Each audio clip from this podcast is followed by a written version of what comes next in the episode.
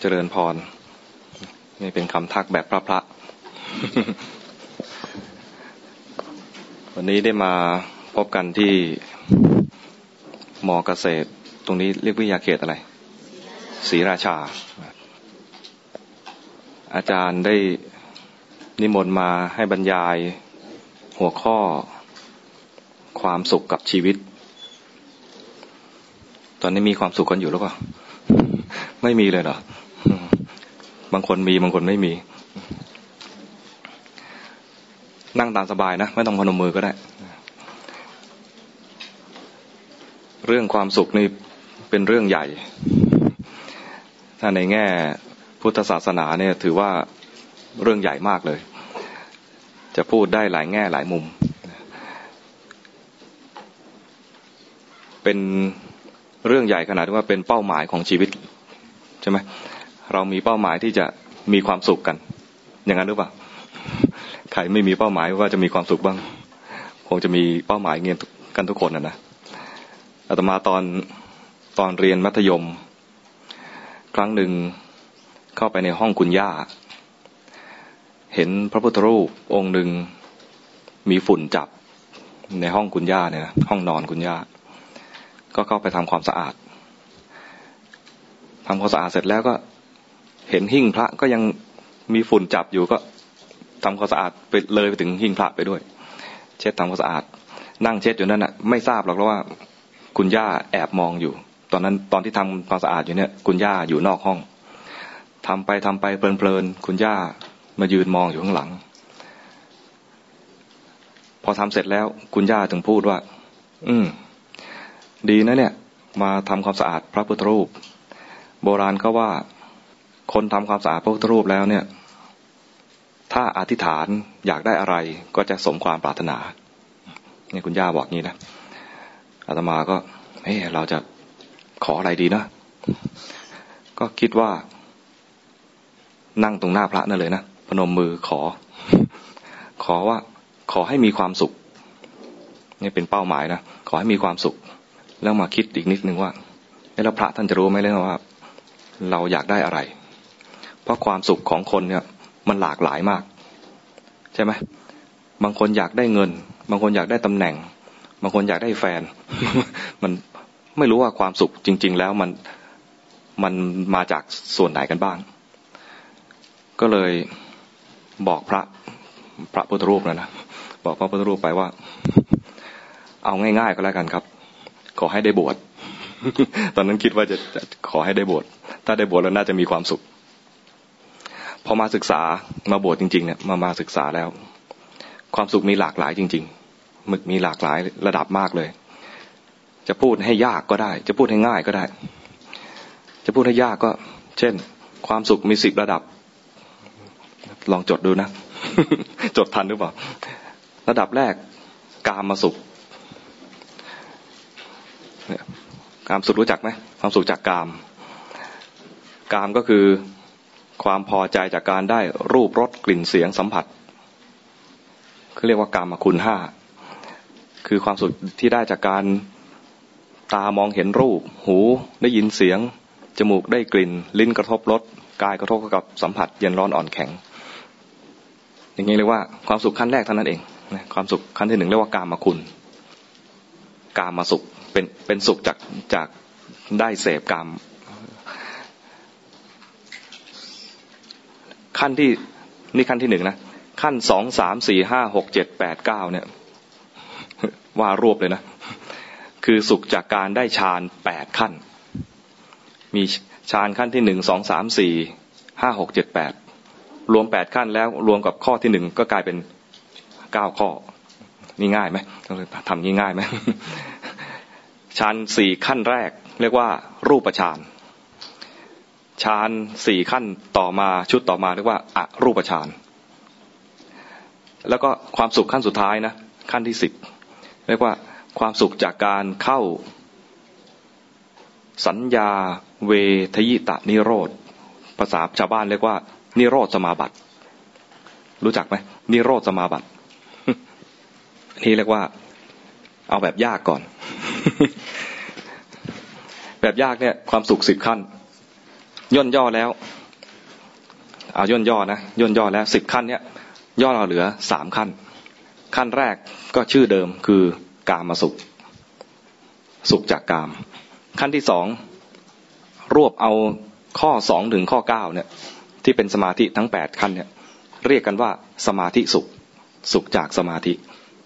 ขั้นสุดท้ายเรียกว่าสุขในนิพพาน ก็มีสุขจากกาม สุขจากการทำสมาธิแล้วก็สุขในนิพพานนี่ง่าย ๆ จัดย่อๆง่าย ๆ ง่ายแก่การจำแต่จริง ๆ แล้วในขั้นปฏิบัติเนี่ย ยากเหมือนกันมันยากตั้งแต่ข้อแรกเลย สุขจากการได้กามเนี่ย มันยากตรงที่ว่ากามกามหมายถึงความสุขจากการได้รูปเสียงกลิ่นรสสัมผัสต่าง ๆ เนี่ยนะมันหายากที่จะได้ที่ได้พอใจ พอใจแล้ว ความพอใจก็อยู่แป๊บเดียว เคยเคยมีมือถือใช่ไหมได้มือถือรุ่นนี้มาพอใจแล้วอีกไม่กี่เดือนออกรุ่นใหม่มา เริ่มไม่พอใจไอ้ที่เรามีอยู่แล้วมีแฟนใหม่ ๆ รู้สึกตื่นตื่นเต้นดีพอใจ พออยู่ไปนานๆชักเซ็งใครใครถึงขั้นนี้แล้วบ้าง หรือหรือยังไม่เคยมีเลย ยังหาอยู่ อยู่บ้านหลังนี้ ถ้า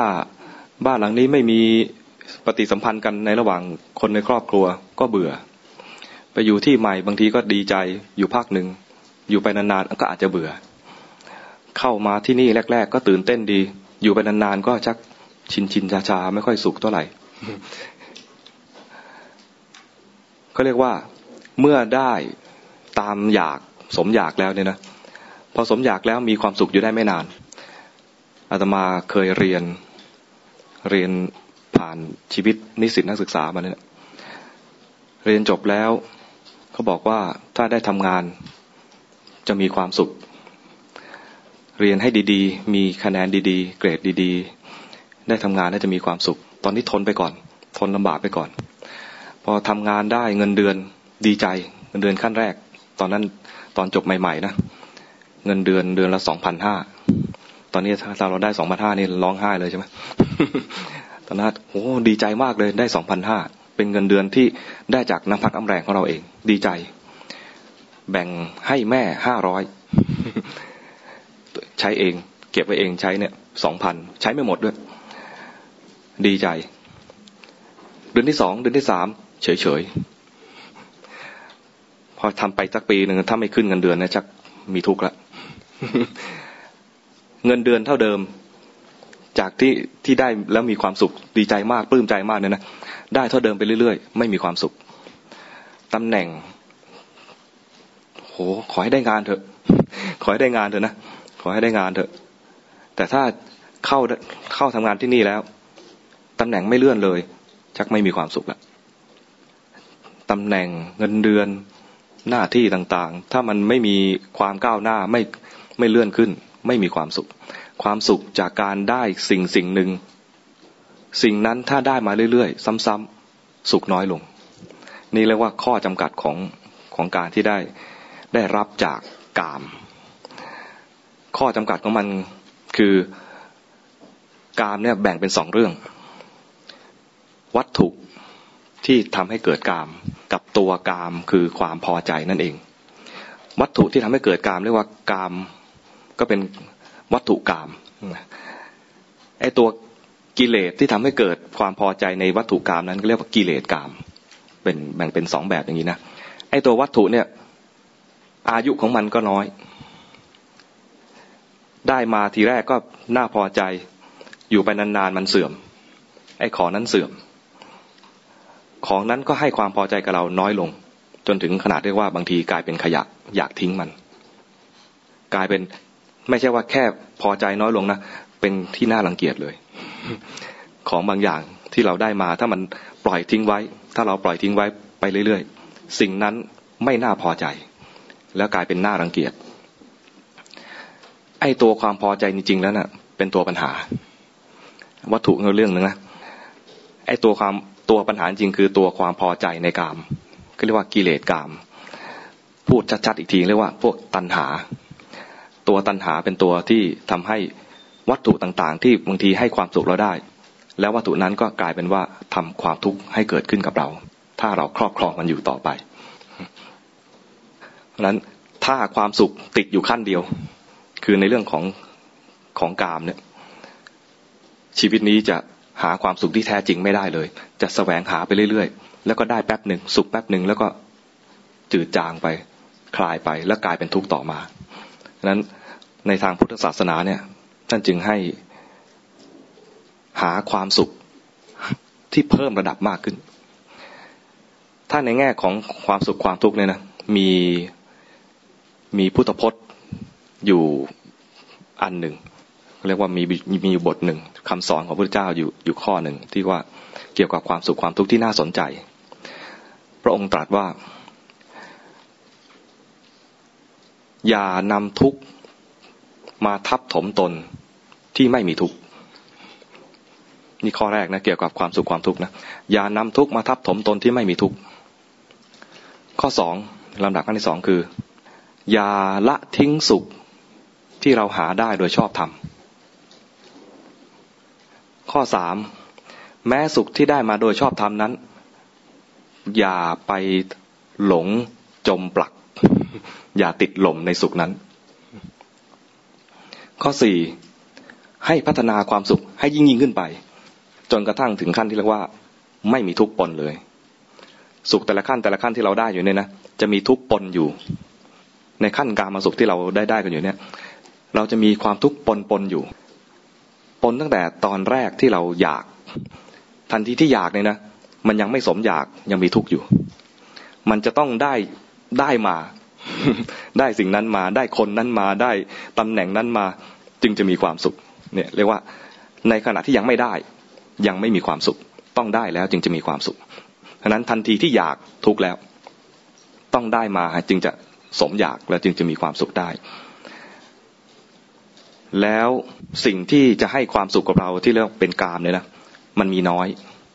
ตำแหน่งมีน้อย คนที่ดี ๆ มีน้อย ต้องแย่งกันอะไรเงี้ยนะ ของที่ดีๆ มีน้อยต้องแย่งกัน นั้นต้องแสวงหา ในระหว่างแสวงหามีการต่อสู้ มีการแข่งแย่ง ต้องมีการดิ้นรน กระเสือกกระสนต่อสู้กัน บางทีก็ทะเลาะกัน ทะเลาะกันระหว่างคนที่ต้องการสิ่งเดียวกัน เคยแย่งแฟนกันไหมผู้ชายคนนี้หล่อต้องต้องหาให้ต้อง เราต้องเป็นเจ้าของให้ได้ หรือผู้หญิงคนนี้สวย เราต้องเป็นเจ้าของให้ได้ แย่งกัน แย่งกัน แย่งไหมกระทั่งที่จอดรถใช่ไหมซื้อปลาหมึกใช่ไหมที่แถวๆนี้แถวเมืองชนเลยเนี่ย จอดรถขวางกันก็ทะเลาะกัน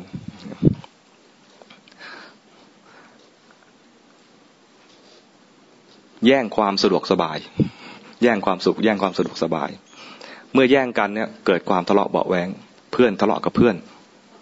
สามีทะเลาะกับภรรยา ลูกทะเลาะกับพ่อแม่ เพราะว่าเรื่องความสุขนี่แหละ เรื่องของกามนี่เอง บางทีเราอยากได้ความสุขอย่างนี้อยากสบายสบายแต่พ่อบังคับให้เราอย่างนั้นอย่างนี้ หรืออาจารย์บังคับให้เราอย่างนั้นอย่างนี้ ลูกศิษย์กับอาจารย์ก็เลยทะเลาะกัน เพราะว่าเรื่องของความสุขไม่ตรงกัน นี่ยังระดับเล็กๆน้อยๆสังคม ที่เขาทะเลาะกันทำสงครามกันถึงขั้นประเทศ ถึงขั้นสงครามโลกนี่ยก็มาจากความสุขนี่แหละ แย่งความสุขกันฉะนั้นเพราะแย่งความสุขเลยหาทุกข์ใส่กันฉะนั้นถ้าเอาความสุขขั้นเดียวคือขั้นกามเนี่ยนะ ไม่พอ ถ้าแสวงหาเรื่องเดียวเนี่ยแล้วคิดว่าเป็นเป้าหมายของชีวิตว่าจะต้องให้ได้การมาสุขให้เต็มที่เนี่ยนะโลกกลับกลายเป็นว่าจะต้องเผชิญกับความทุกข์ต่อเนื่องไปเรื่อยๆ นั้นต้องหาวิธีที่จะให้อยู่กับการมาสุขได้ โดยที่ไม่เป็นทุกข์มากนัก หรือว่าทุกข์น้อยลงน้อยลง ขั้นแรกเลย ถ้ายังอยู่ในในอะไรภูมิชั้นแบบพวกเราเนี่ยนะไม่ต้องมาเป็นพระอรหันต์ไม่ต้องมาเป็นพระอริยเจ้าเลยนะยังต้องอาศัยกามอยู่บ้างเนี่ย ให้กามาสุขเนี่ย มันเป็นประโยชน์บ้าง ถ้าให้เป็นประโยชน์เนี่ย ท่านเรียกว่า จะต้องเติมคุณธรรมเข้าไปในใจ เพื่อให้ได้รับความสุขจากการมีการมาสุขแล้วก็เผื่อแผ่เขาด้วยไอ้ตอนเผื่อแผ่เนี่ยเป็นความความสุขในใจ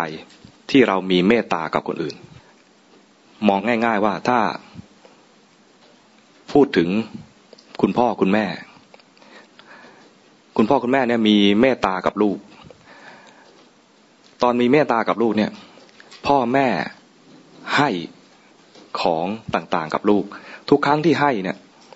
พ่อแม่จะมีความสุข แต่ถ้าเกิดพวกเรากันเองเนี่ยนะคนไม่รู้จักกันเลย ไม่มีเมตตาอะไรกับกันเนี่ยนะเราเสียของอะไรไปรู้สึกเสียดายและเป็นทุกข์แต่ถ้าเรามีเมตตาสมมุติว่าเราเป็นพ่อเป็นแม่ แล้วมีลูกที่น่ารักแล้วเราก็รักลูกนะให้ของไป ถ้าเขารับมีความสุข ถ้าเขาไม่รับกับกายเป็นว่ารู้สึกว่า ไม่ค่อยสุขเท่าไหร่แล้วจากการที่ต้องแย่ง แต่ถ้ามีเมตตาขึ้นมานะกายก็มีความเผื่อแผ่ให้มีความสุขจากการให้ได้ แต่ถ้าไม่มีเมตตาไม่มีกรุณา ไม่มีความเอื้ออาทรกันไม่มีความปรารถนาดีต่อกัน อยู่ด้วยกันแล้วต้องแย่งกัน แต่ถ้ามีคุณธรรมขึ้นมาในตัวนี้นะเรียกว่ามีเมตตาปรารถนาให้คนอื่นมีความสุข เวลาเขามีทุกข์ก็มีกรุณาปรารถนาให้เขาพ้นจากทุกข์นั้นไป เวลาเขาได้ดีประสบความสำเร็จก็มีมุทิตาคือยินดีพลอยยินดี อนุโมทนาสนับสนุนเขาเนี่ยเรียกว่ามีคุณธรรมพื้นฐานคือตัวเมตตาเนี่ยเป็นตัวตั้งต้นเขาดีเราก็ดีใจเขาเสื่อมลงไปเราก็ปรารถนาจะช่วยให้เขาพ้นจากความเสื่อมอันนั้น พ้นจากทุกอันนั้น วิธีการแสดงออกของความเมตตาก็คือ แบ่งปันสิ่งของ มีของก็อยากจะให้ ให้แล้วมีความสุข เขารับแล้วก็มีความสุข เตรียมอาหารให้ลูก ลูกกินแล้วก็แอบยิ้มในใจ ลูกกินมากยิ่งดีใจเนี่ยซื้อของมาให้ลูก ลูกใช้ดีใจ ใช้ให้แม่เห็น ใช้ให้พ่อเห็น ถ้าเขาเห็นแล้วดีใจ เนี่ย มีการพูดให้กำลังใจกันคำพูดอ่อนหวาน มีการช่วยเหลือทั้งด้านแรงกายแรงใจ อันนี้ยกตัวอย่างแบบในครอบครัวคือกับพ่อกับแม่ กับเพื่อน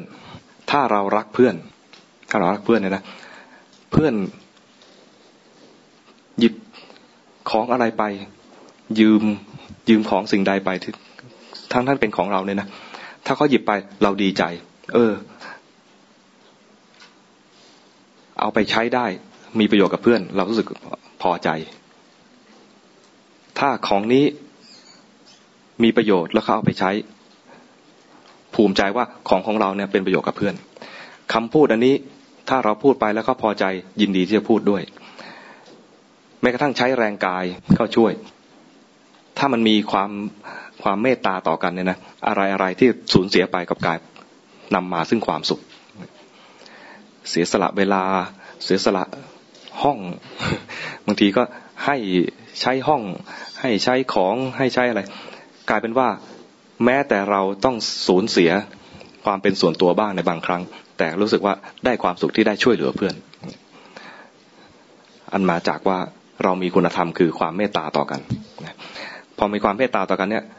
กามแทนที่จะกลายเป็นเรื่องของการแข่งแย่งชิงดีกัน ต่อสู้กัน กลายเป็นว่ามีความเอื้อเฟื้อเผื่อแผ่แบ่งปันกัน เป็นความผูกใจกัน ประการได้ให้ให้สิ่งของกันให้คำพูดที่สมานสามัคคีกัน แล้วก็ใช้แรงกายที่ช่วยเหลือกันถ้าเรายังอยู่ในวงเวียนที่ว่ายังต้องการแสวงหาความสุขจากกามเลยนะต้องเพิ่มคุณธรรมตัวนี้คือ มีความเมตตาต่อกัน ความเมตตายิ่งกว้าง เรายิ่งมีความสุขมาก ถ้ามีความเมตตาแคบๆอยู่แค่กลุ่มเดียว หรือคนคนเดียว เราจะมีการต่อสู้กับคนอื่นมากมาย ซึ่งนำถึงนำมาสู่ความทุกข์ของเรามากขึ้นนั้นถ้าบุคคลที่มีเมตตากว้างๆจะอยู่กับโลกนี้ได้อย่างมีความสุขมากกว่า กับคนที่มีเมตตาเพียงแคบๆแม่เมตตากับลูก แต่ถ้าเมตตากับลูกอย่างเดียวไม่เมตตาคนอื่นบางทีลูกไปทำอะไรก็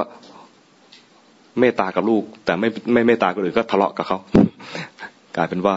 อาจจะกลายเป็นทำให้ สร้างศัตรู เพราะว่าบางทีลูกก็อาจจะไปทำอะไรผิดผิดแล้วก็ไม่ยอมมองตรงตามเหตุผลหรือตรงตามความเป็นจริง เข้าข้างลูกอย่างเดียว นี่ก็เกินไป นั้นถ้าจะเมตตาให้ดีแล้วเนี่ย ในคุณธรรมคงจะเคยได้ยินนะพรหมวิหารสี่มีเมตตากรุณา มุทิตาอุเบกขานั้นข้ออุเบกขาเนี่ยคือ ต้องวางเฉยได้ ถ้าลูกนั้นไปทำผิด เช่น ลูกไปทำผิดแล้ว ถูกดำเนินคดี แม่ก็ต้องไม่ไปโกหก หรือสร้างหลักฐานผิดผิดสร้างหลักฐานอะไรนะเรียกหลักฐานเทียม โกหกหลอกลวง หลอกลวงตำรวจหลอกลวงประชาชน กลายเป็นว่าทำผิดซ้ำซ้อนก็ไปอีก ไอตอนที่ลูกทำผิดก็ผิดไปแล้วนะ แต่ถ้าเรามีเมตตาผิดทาง ไม่ยอมวางอุเบกขา เรากลับไปช่วยเหลือลูกในทางที่ผิดเนี่ย เรากับสร้างหลักฐานปลอม โกหก ลูกก็ผิดไปแล้ว แล้วเราทำผิดซ้ำซ้อนด้วย คนทำผิดแล้วก็โกหกด้วยเนี่ยไอ้ที่ผิดก็ยังคงเป็นเรื่องผิดอยู่ความผิดซ้ำซ้อนก็คือว่ามีเรื่องโกหก เพิ่มมาอีกเรื่องหนึ่งเพราะนั้นถ้ามีแต่เมตตาอย่างเดียวบางทีก็ไม่พอต้องมีอุเบกขาด้วยเวลาถ้าลูกทำผิดแล้วต้องรับโทษก็ต้องวางใจว่า อันนั้นเป็นเรื่องของกฎแห่งกรรมงั้นเรื่องของอุเบกขาเนี่ยต้อง ต้องเจริญให้มาก ๆ ถ้ามีอุเบกขาแล้วจะทำให้มีเมตตาอย่างตรงทางมากขึ้น เมตตาถ้าไม่มีอุเบกขาเลยก็กลายเป็นว่าเข้าข้างกัน คนไทยจะมีเมตตากันมาก ก็เลยเป็นเป็นเหตุให้ไม่ค่อยเคารพกฎระเบียบกันเท่าไหร่ เวลาขับรถผิดระเบียบ ลูกหลานขับรถผิดระเบียบนะถ้าพ่อแม่รักลูกผิดทางก็จะ ไปยื่นเงินให้กับตำรวจ ลูกก็รู้สึกว่า เออ เราทำผิดแล้วไม่เป็นไร มีพ่อแม่ช่วย ไม่ได้รับอ่าอะไร ไม่ได้รับการอบรมหรือไม่ได้รับบทเรียนในแง่ที่ว่าเราต้องขับรถให้ถูกกฎจราจรนะไม่ได้รับการอบรมในแง่นี้ เพียงแต่ว่ามีแต่อบรมในแง่ มีอะไร ประสบการณ์ในแง่ที่ว่าผิดได้ไม่เป็นไรเดี๋ยวพ่อแม่ช่วย เรียกว่าเอาเมตตามาใช้จนเกินเลย ต้องมีอุเบกขาเข้ามาถ่วงดุลให้ว่าต้องเคารพต่อกฎที่เป็นที่ยอมรับกันของสังคมนี้ด้วย นี่เรียกว่าในเรื่องของความสุขในขั้นแรกคือการมาสุข การมาสุขเนี่ยมันมีข้อดีและข้อเสีย ข้อดีคือแช่มชื่นใจเวลาได้มา แต่ข้อเสียมากมาย อย่างที่พูดไปเมื่อกี้นี้ว่าได้มาแล้ววัตถุนั้นก็เสื่อมไป ความสุขของเราบางทีก็กับของเดิมนี่แหละ แต่ความสุขของเราก็เปลี่ยนไปเหมือนกัน และระหว่างสังคมคนในสังคมกันเอง เราก็แย่งกันในสังคมก็อยากได้สิ่งเดียวกัน อยากได้เหมือนเหมือนกันตำแหน่งนี้เราก็อยากได้เขาก็อยากได้แย่งกัน ถ้าไม่มีคุณธรรมเข้ามาประกอบแล้วเนี่ย การมาสุขกับกลายเป็นว่าเป็นเหตุให้คนทะเลาะกัน นั้นความสุขจากกามคือความสุขจากการได้มา จากการที่ ได้สนองกิเลสฉะนั้นตัวสภาวะที่สำคัญเลย ที่อยู่ในใจเราสำหรับเรื่องของการมาสุขเนี่ย ตัวสำคัญคือกิเลสที่เรียกว่าตัณหา ได้สนองตัณหาแล้วจะมีความสุข เป็นความสุขจากการได้ แต่ถ้าเรามีคุณธรรมมากขึ้น มีเมตตา มีกรุณา มีคุณธรรมอย่างนี้ขึ้นมา จะมีความสุขจากการให้ ไม่เหมือนกันแล้วนะ ความสุขจากการได้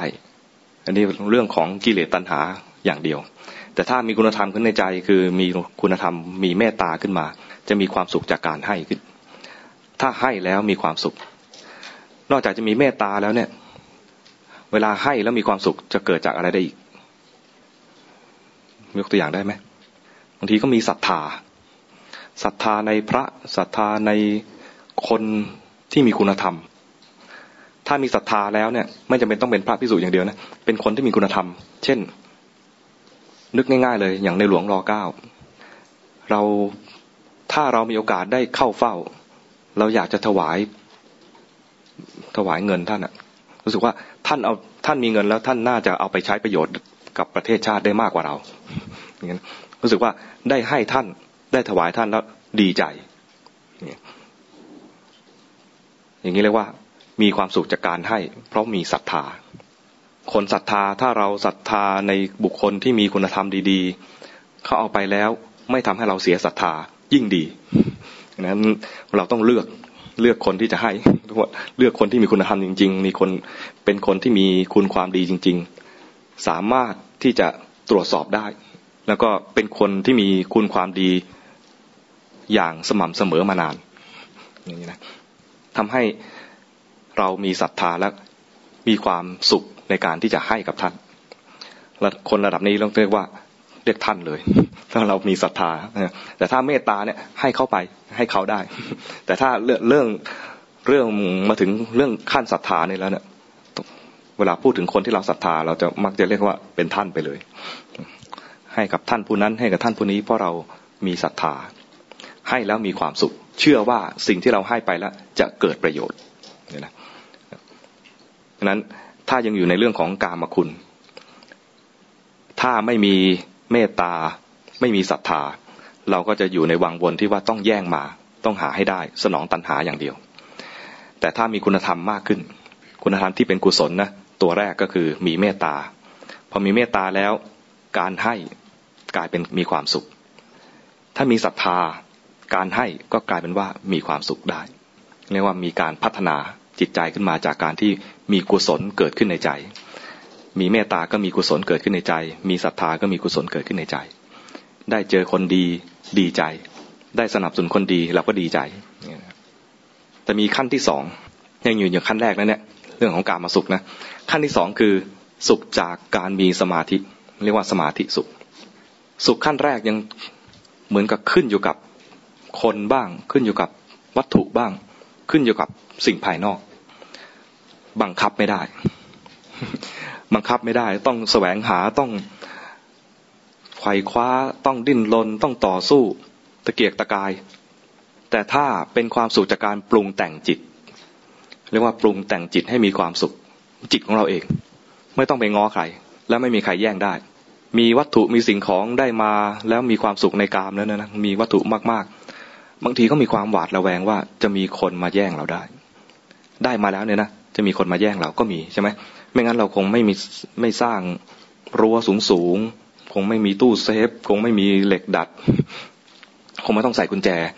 ของเราได้มาแล้วเนี่ยต้องรักษาให้ดี มีภาระในการรักษา แต่ถ้าเป็นความสุขที่เราปรุงเองได้ ใครก็มาแย่งเราไม่ได้เพราะมันเป็นเรื่องของใจเราเนี่ยนะเรื่องของใจเราก็ รุงขึ้นมาเองเนี่ยนะวิธีง่าย ๆ คือปรุงให้จิตมันมีความสุขเนี่ยทำให้มันมีความพอใจในสิ่งสิ่งหนึ่ง สิ่งสิ่งนั้นเนี่ยจะเป็นสิ่งที่เราเห็นง่าย ๆ ไปไหนก็เจอ ไม่ต้องไปแย่งใครก็ด้วยนะสิ่งนั้นเช่น ลมหายใจ ไปไหนก็มีลมหายใจเนี่ยนะถ้ายังไม่ตาย เข้าใจว่าทุกคนในที่นี้ก็น่าจะมีลมหายใจอยู่บางคนก็หายใจลึกไปแล้ว แบบลึกแบบระวังนะลึกมากๆบางทีอ้าปาก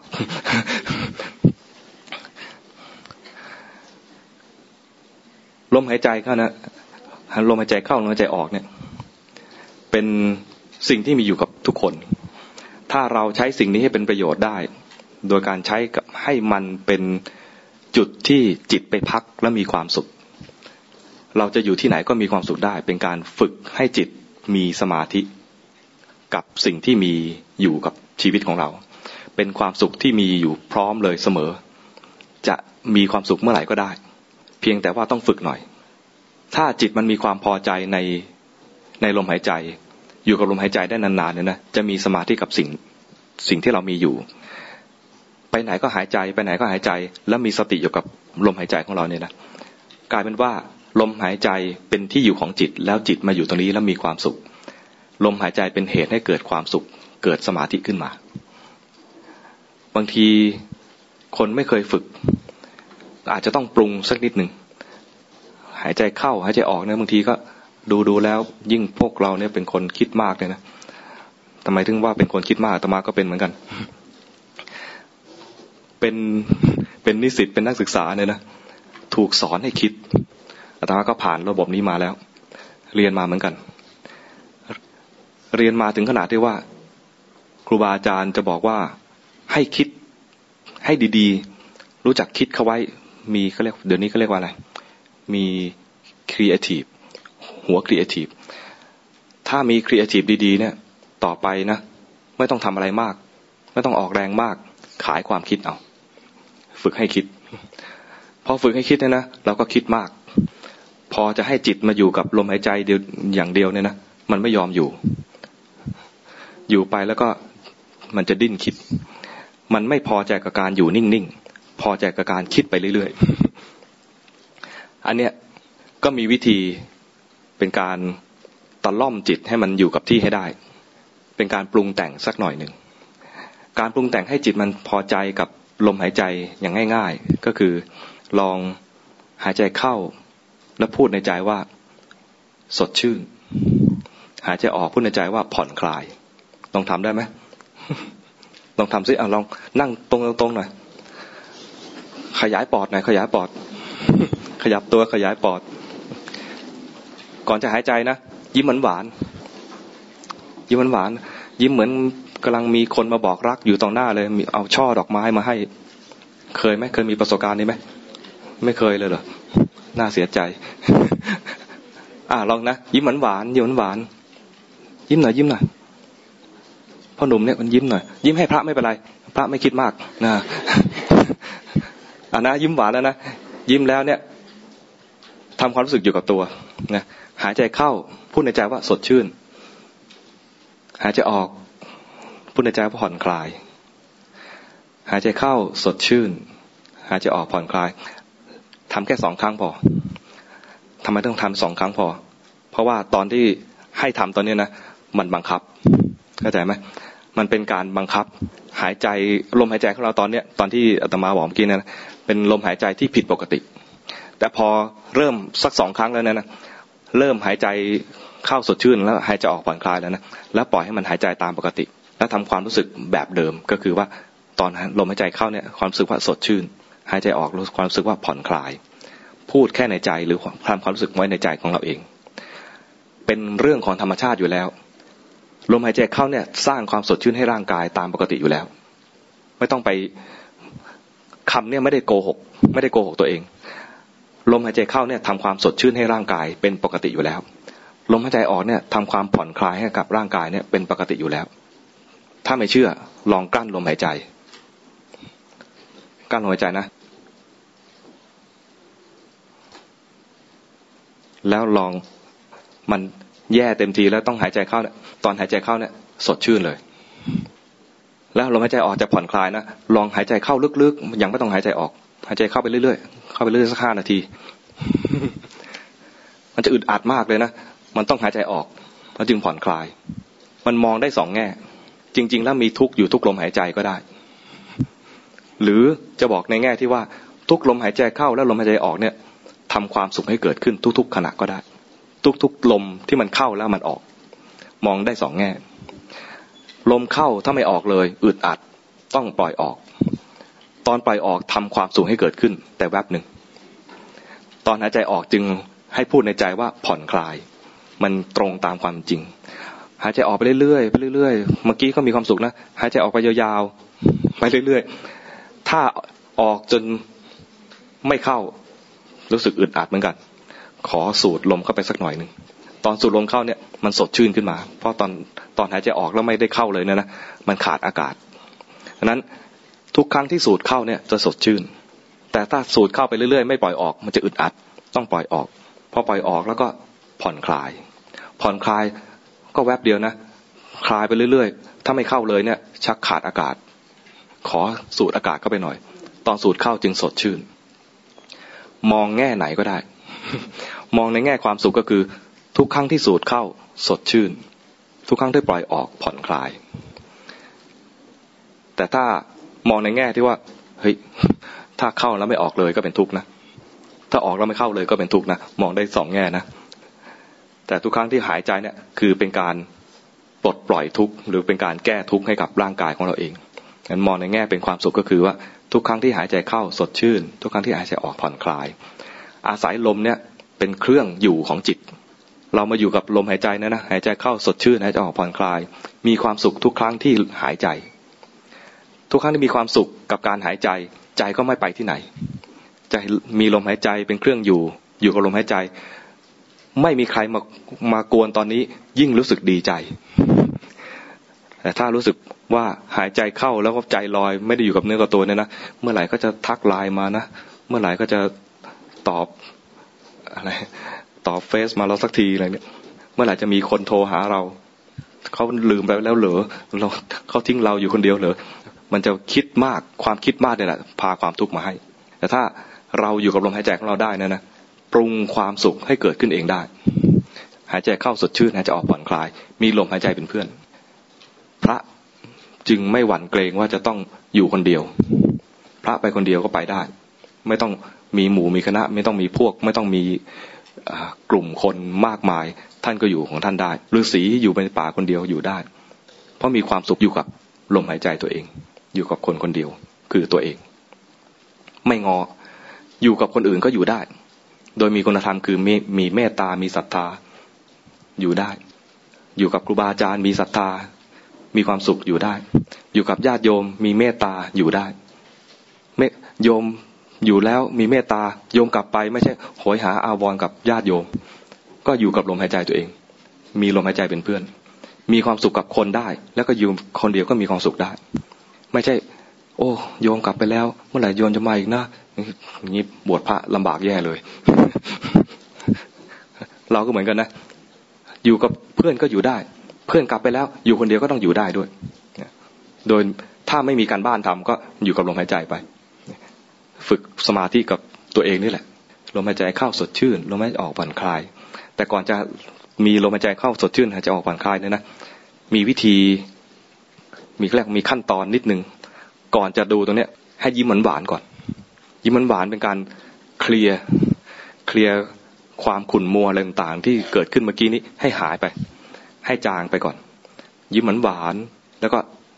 ทำกายสบายๆแต่อย่าสบายมากจนขนาดแบบ เอนหลังนอนหลับเลยมันสบายเกินไป เลยไม่ได้ดูลมคนอื่นมาดูลมเราคลอกไป คนอื่นเห็นแต่เราไม่เห็นฉะนั้นจะให้เราเห็นลมหายใจตัวเองนะต้องมีกายที่มันตั้งตรงพอจะเจริญสติต่อไปได้ แต่ถ้าสบายเกินไปนะเราไม่ได้ดูตัวเอง มีคนอื่นมาดูแทน แต่ว่าสุขขั้นนี้ สุขขั้นที่สองเนี่ยนะ สุขขั้นแรกคือกามกามาสุข สุขขั้นที่สองคือสมาธิสุขเนี่ย สุขขั้นที่สองเนี่ยเป็นการปรุงแต่ง เกิดสมาธิขึ้นมาแล้ว สมาธิก็ดับ เข้าสมาธิแล้วก็ต้องออกจากสมาธิ ยังไม่แน่นอน ยังไม่ตลอดไป ยังไม่ยังไม่วางใจได้แท้จริง เวลาทำสมาธิเนี่ยนะสมาธิมีเป็นขั้นๆอย่างที่บอกแล้วเมื่อกี้นี่มีถึงแปดขั้น คนทำขั้นที่หนึ่งได้ดีใจ รู้สึกว่ามีความสุขจากการทำสมาธิทำฌานขั้นที่หนึ่งได้ พอขึ้นถึงขั้นที่สองขั้นที่หนึ่งนั่นจะมีองค์ประกอบของสมาธินะมีองค์ประกอบอยู่ห้าอย่างด้วยกัน มีวิตกวิจารปิติ สุข เอกกตา เกิดขึ้นในขณะจิตเดียว วิตกวิจารปิติสุขเอกกตาห้าอย่างเนี่ยเป็นองค์ประกอบของฌานขั้นที่หนึ่งถ้าทำได้ละเอียดละออมากขึ้น เขาจะละวิตกวิจารเหลือแต่ปีติสุขเอกกตา วิตกวิจารณ์ในที่นี้ถ้าเราดูลมหายใจ จิตที่นึกถึงลมหายใจเรียกว่าวิตก จิตที่คลอเคลียอยู่กับลมหายใจเรียกว่าวิจารณ์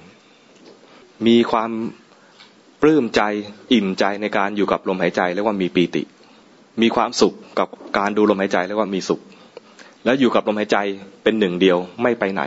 เรียกว่ามีเอกคตา มีองค์ประกอบครบอย่างนี้นะเรียกว่าได้ปฐมฌานได้ฌานขั้นที่หนึ่งถ้าละเอียดขึ้นไปกว่านั้น ทำได้เก่งกว่านั้นจะถึงฌานขั้นที่สองคือ ละวิตกวิจารไม่ได้กังวลถึงเรื่องลมหายใจละมีแต่ความอิ่มใจ มีความสุขแล้วก็มีอารมณ์เดียว ใจไม่ได้เน้นอยู่กับลมหายใจ แต่อาศัยลมหายใจนั่นแหละเป็นเครื่องอยู่ก็กลายเป็นว่ามีปีติมีสุข มีเอกคตาจิตยังไม่ไปคิดถึงเรื่องอื่น เป็นฌานขั้นที่สองถ้ายิ่งไปกว่านั้น ละเอียดไปกว่านั้น ละปีติ ปีติเป็นความอิ่มใจ แต่มันโลดโผนสักหน่อย คล้าย ๆกับว่ากระดีกระดาถ้าเปรียบเทียบกันแล้วนะปีติมันตื้นตันใจขนลุกขนชัน เคยรู้สึกปีติไหมปีติขนลุกขนชัน เวลาเจอหน้าใครที่เราปลื้มปลื้มได้เจอแล้วแล้วรู้สึกพอใจอย่างยิ่งอย่างนี้นะขณะนั้นเรียกว่ามีปีติ แต่พอได้อยู่นานๆแล้วนะปีติดับลงไปเหลือแต่ความสุขเฉยๆ ความสุขอย่างนั้นละเอียดเป็นความเป็นความสุขที่ละเอียดกว่าปีติ คล้ายๆ กับว่าท่านเปรียบเทียบอย่างนี้นะเหมือนคนเดินผ่านทะเลทราย คนเดินผ่านทะเลทรายมาเนี่ย ถ้ามีคนเดินผ่านมาสวนมา เราเนี่ยผ่านความร้อนมาอย่างมากเลยหิวกระหายอย่างมากเลย ร้อนทั้งร้อนทั้งกระหายน้ำทั้งอยากได้ร่มเงาอะไรสักอย่างหนึ่งแต่ทะเลทรายมันไม่มีร่มเงาเลยเนี่ยนะถ้ามีคนเดินสวนมา หัวนี่เปียก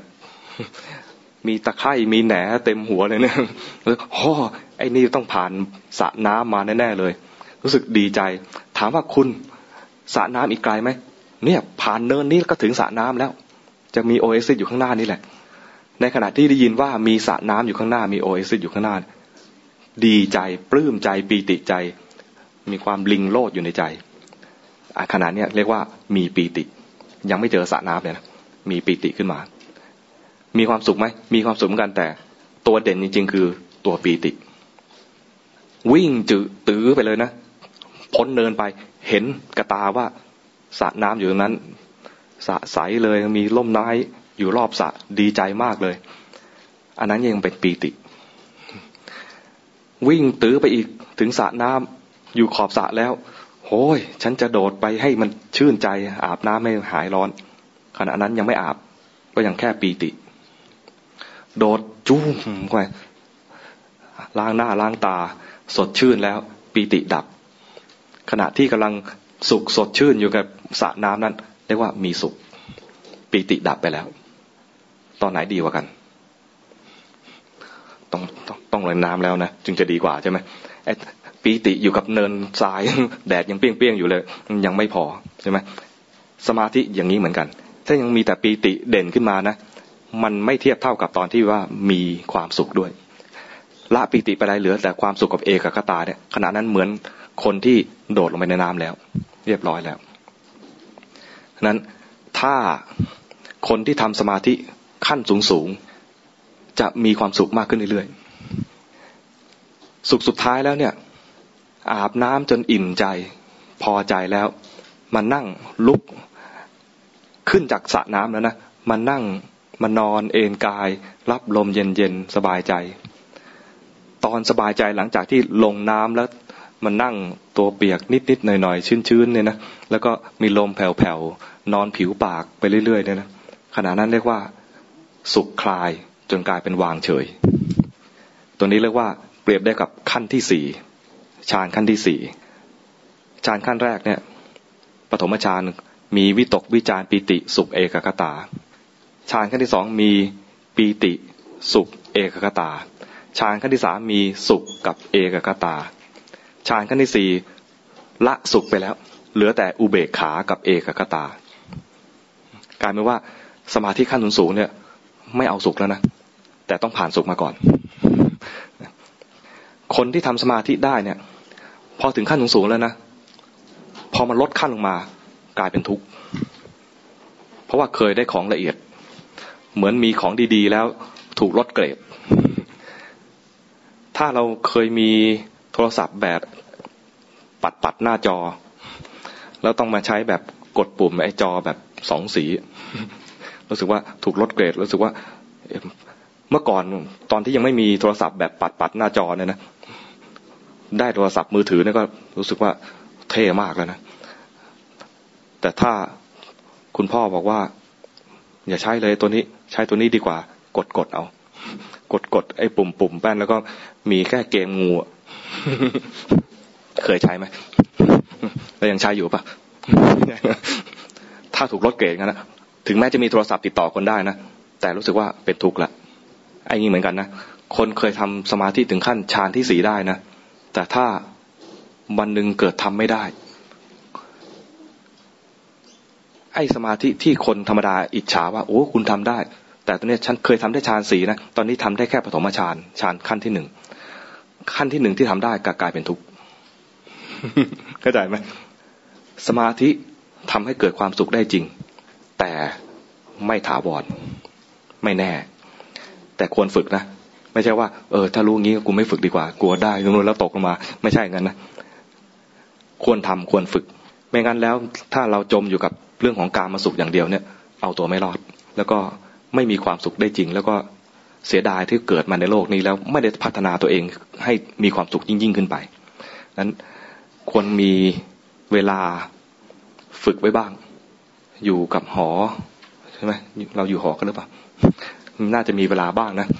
หาเวลาอยู่กับคนเดียว อยู่กับตัวคนเดียว ไม่ต้องมีใครกวนเลยนะเราพักนี่ มีอะไรเขาเรียกว่าคู่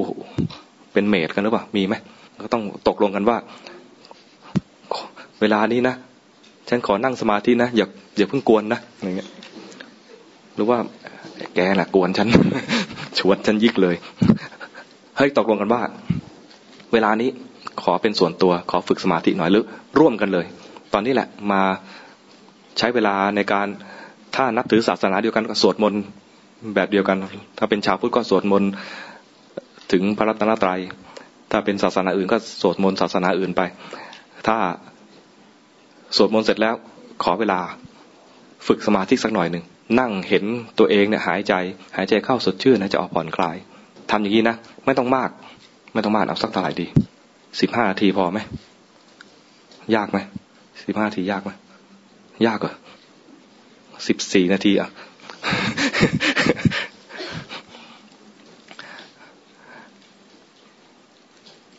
มากน้อยเนี่ยไม่สำคัญ มากน้อยเป็นสำคัญนะสำคัญที่ความประจำสมมติวันเนี้ยโหฟิตมากเลย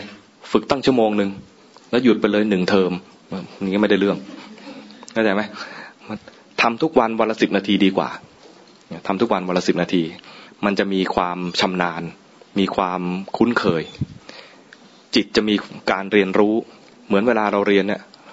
ถ้าเราขาดเรียนไปหนึ่งเดือนนะมาเรียนใหม่นะไม่รู้เรื่องแล้วจิตเหมือนกันนะ เวลาเราจะฝึกให้เกิดสมาธินะจิตต้องมีความคุ้นเคยกับสิ่งนั้น เคยมีพระเถระอยู่รูปหนึ่ง ป่วยเข้าห้องไอซียูตอนเข้าห้องไอซียูแสดงว่าป่วยหนัก ตอนป่วยมาเคยเข้าไหมไม่เคยเข้าเลยเหรอเคยเข้าไหม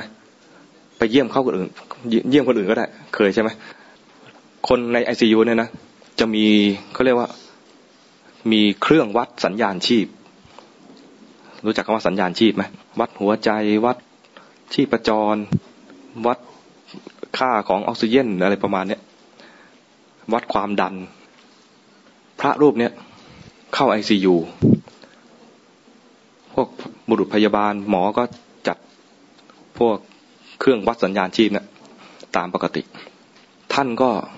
อยู่ในระดับที่ไอซียูแล้วเนี่ยก็คือมันก็จะเป็นกราฟที่มันวุ่นวุ่นกราฟที่มันดูไม่ค่อยไม่ค่อยน่าดูเท่าไหร่ แต่แปลก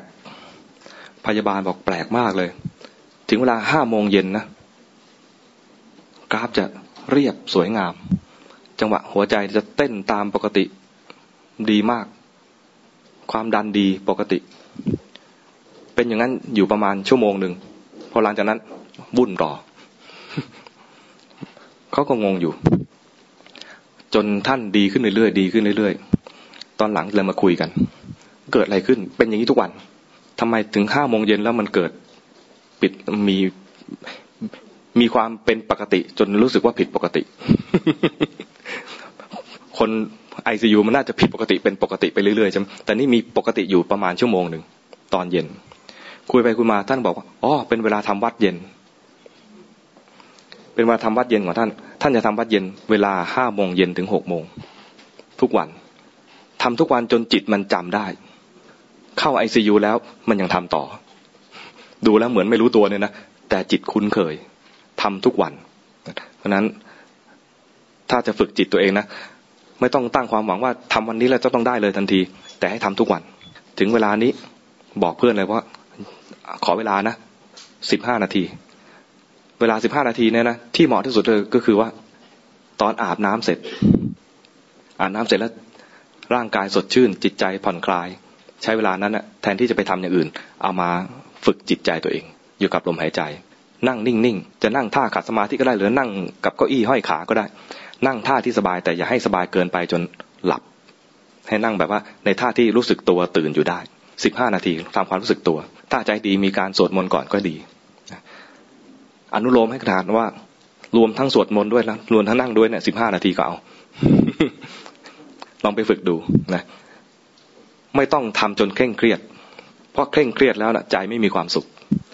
ไม่ต้องถึงขนาดว่าต้องอยู่ตรงนี้นิ่งๆห้ามดิ้นไปไหน ไม่ใช่อย่างนั้นนะให้มันถ้ามันดิ้นไป ให้รู้ทันว่ามันดิ้นไป มันเผลอไปรู้ทันว่าเผลอไปแล้วก็กลับมาใหม่ มันเผลอไปรู้ทันก็กลับมาใหม่เนี่ยเรียกว่าฝึกโดยที่ไม่บังคับตัวเอง แต่ ให้มีที่อยู่เอาไว้ รู้ทันว่าเผลอไป ให้กลับมาที่อยู่ใหม่ รู้ทันว่าเผลอไปแล้วกลับที่อยู่ใหม่ แรกๆเลยเนี่ยไม่มีทางเลยที่ว่า ไม่ใช่ว่าไม่มีทาง ยากมากที่จะพอฝึกปุ๊บอยู่กับที่นิ่งๆนานๆ โดยที่ไม่วอกแวกไปไหนเนี่ยยากมากนั้นเป็นปกติถ้ามันจะวอกแวก แล้วถ้าวอกแวกไปแล้วรู้ทันใช้ได้ รู้ทันแล้วกลับมาเริ่มต้นใหม่ รู้ทันแล้วกลับมาเริ่มต้นใหม่ ฝึกบ่อย ๆ มันจะมันจะวอกแวกมาก ก็ไม่เป็นไร วอกแวกมาก ดีกว่าวอกแวกนาน แบ่งออกดูแยกออกไม่ได้วอกแวกมากกับวอกแวกนานสมมตินั่งสิบห้านาที จิตคิดถึงเรื่องอื่นตลอดเวลาเลย แล้วตั้งเวลาไว้ว่าสิบห้านาทีแล้วมันจะมีนาฬิกาดังปิ้งขึ้นมาเนี่ยนะพอปิ้งปุ๊บโอ้เรียบร้อยแล้ว แต่เมื่อกี้เนี่ย ดูลมหายใจได้แค่คู่เดียว แล้วนอกนั้นนะคิดถึงเรื่องอื่นตลอดเลยนี่เรียกว่าฟุ้งซ่านนานวอกแวกนาน แต่ถ้าคนวอกแวกมากก็คือฟุ้งไปแล้วรู้ทันกลับเริ่มต้นใหม่ ฟุ้งไปแล้วรู้ทันก็กลับมาเริ่มต้นใหม่ อันเนี้ยดูเหมือนฟุ้งซ่านมาก แต่ที่ฟุ้งซ่านมากได้ เพราะว่าเรารู้ตัวมากด้วย ถ้ารู้ตัวมากแสดงว่าเรามีสติมากด้วยดังนั้นถ้ารู้สึกว่านั่งเมื่อกี้นั้นฟุ้งซ่านมากเลย ฟุ้งซ่านได้หลายครั้งมาก แปลว่าเรามีสติ รู้ตัวบ่อยครั้งมาก เท่ากับฟุ้งซ่านนั้นลบหนึ่งถ้าฟุ้งซ่านสามสิบครั้ง แสดงว่าเรารู้ตัวยี่สิบเก้าครั้ง เรียนคณิตศาสตร์ไหมเริ่มต้นอะรู้ตัวอยู่กับจมูกก่อนใช่ไหมรู้กับลมหายใจก่อน ฟุ้งซ่านไป ฟุ้งหนึ่งแล้วนะกลับมารู้ตัวเนี่ย ฟุ้งหนึ่งกับรู้ตัวเป็นหนึ่งใช่ไหมเดี๋ยวฟุ้งไปอีกเป็นสองฟุ้งเป็นสองรู้ตัวจะตามหลังมาเรื่อยๆ เพราะฉะนั้น ความรู้ตัวกับความฟุ้งซ่านเนี่ย จะติดตามกันอยู่ลบหนึ่งอยู่เสมอ ฟุ้งไปแล้วรู้ทัน ต้องฟุ้งก่อน ไม่ใช่ ไม่ใช่รู้ว่า เดี๋ยวจะฟุ้งอีกแล้ว ไม่ใช่อย่างนั้นนะอันนั้น เวอร์เวอร์เกิน กลับมารู้ตัว แล้วพอมันฟุ้งซ่านไป ฟุ้งซ่านก็ฟุ้งซ่านได้หลายเรื่อง ไม่ต้องไปตามรู้ว่าฟุ้งเรื่องอะไร แค่รู้ว่าเมื่อกี้ฟุ้งซ่านไป ถ้าคิดว่า โอ้เมื่อกี้คิดถึงเพื่อนไปแล้วโอ้มันเพื่อนจะไปนัดไว้ที่หน้าเซเว่นอย่างเงี้ยนะคิดอย่างนี้นะฟุ้งซ่านใหม่แล้ว เพราะว่าขณะนี้นั่งอยู่ลมหายใจก็หายใจอยู่ ไม่ยอมรู้ลมหายใจมัวแต่คิดว่าจะไปนัดหน้าที่หน้าเซเว่นนี่คือฟุ้งซ่านขั้นที่สองให้รู้ทันเลยว่า ฟุ้งอีกแล้ว กลับมาใหม่ไอตอนที่ฝึกเนี่ยนะถ้าฝึกเฉพาะหวังจะเอาให้สงบ มันจะอยู่แค่ความสุขขั้นที่สอง คือสมาธิสุข แต่ถ้าฝึกรู้ความจริง ฝึกรู้ความจริงอย่างนั้นจะได้ความสุขขั้นที่สามสุขในขั้นที่เรียกว่า เกิดปัญญาเห็นความเป็นจริง ซึ่งนำไปสู่เห็นพระนิพพานได้ อย่าคิดว่ามันเป็นเรื่องยากพระพุทธเจ้าสอนเนี่ยนะไม่ได้สอนเฉพาะพระ สอนโยมด้วย และโยมที่ผ่านขั้นถึงขั้นมรรคผลมีอยู่จริง ไม่ใช่เฉพาะในสมัยพุทธกาลนะ สมัยพุทธกาลก็มีมากมายนับไม่ถ้วน จนปัจจุบันนี้อาตมาก็เชื่อว่าน่าจะมีอยู่เยอะเหมือนกัน เพราะว่าคำสอนของพระพุทธเจ้าเนี่ยนะถ้าใครทำตามที่พระองค์สอนแล้วเนี่ยย่อมได้รับผลเหมือนกัน ไม่ว่าจะเป็นคนยุคพุทธกาลไม่ว่าจะเป็นคนยุคอยุธยาไม่ว่าจะคนยุครัตนโกสินทร์ย่อมได้ผลเหมือนกัน เพราะกิเลสเหมือนกัน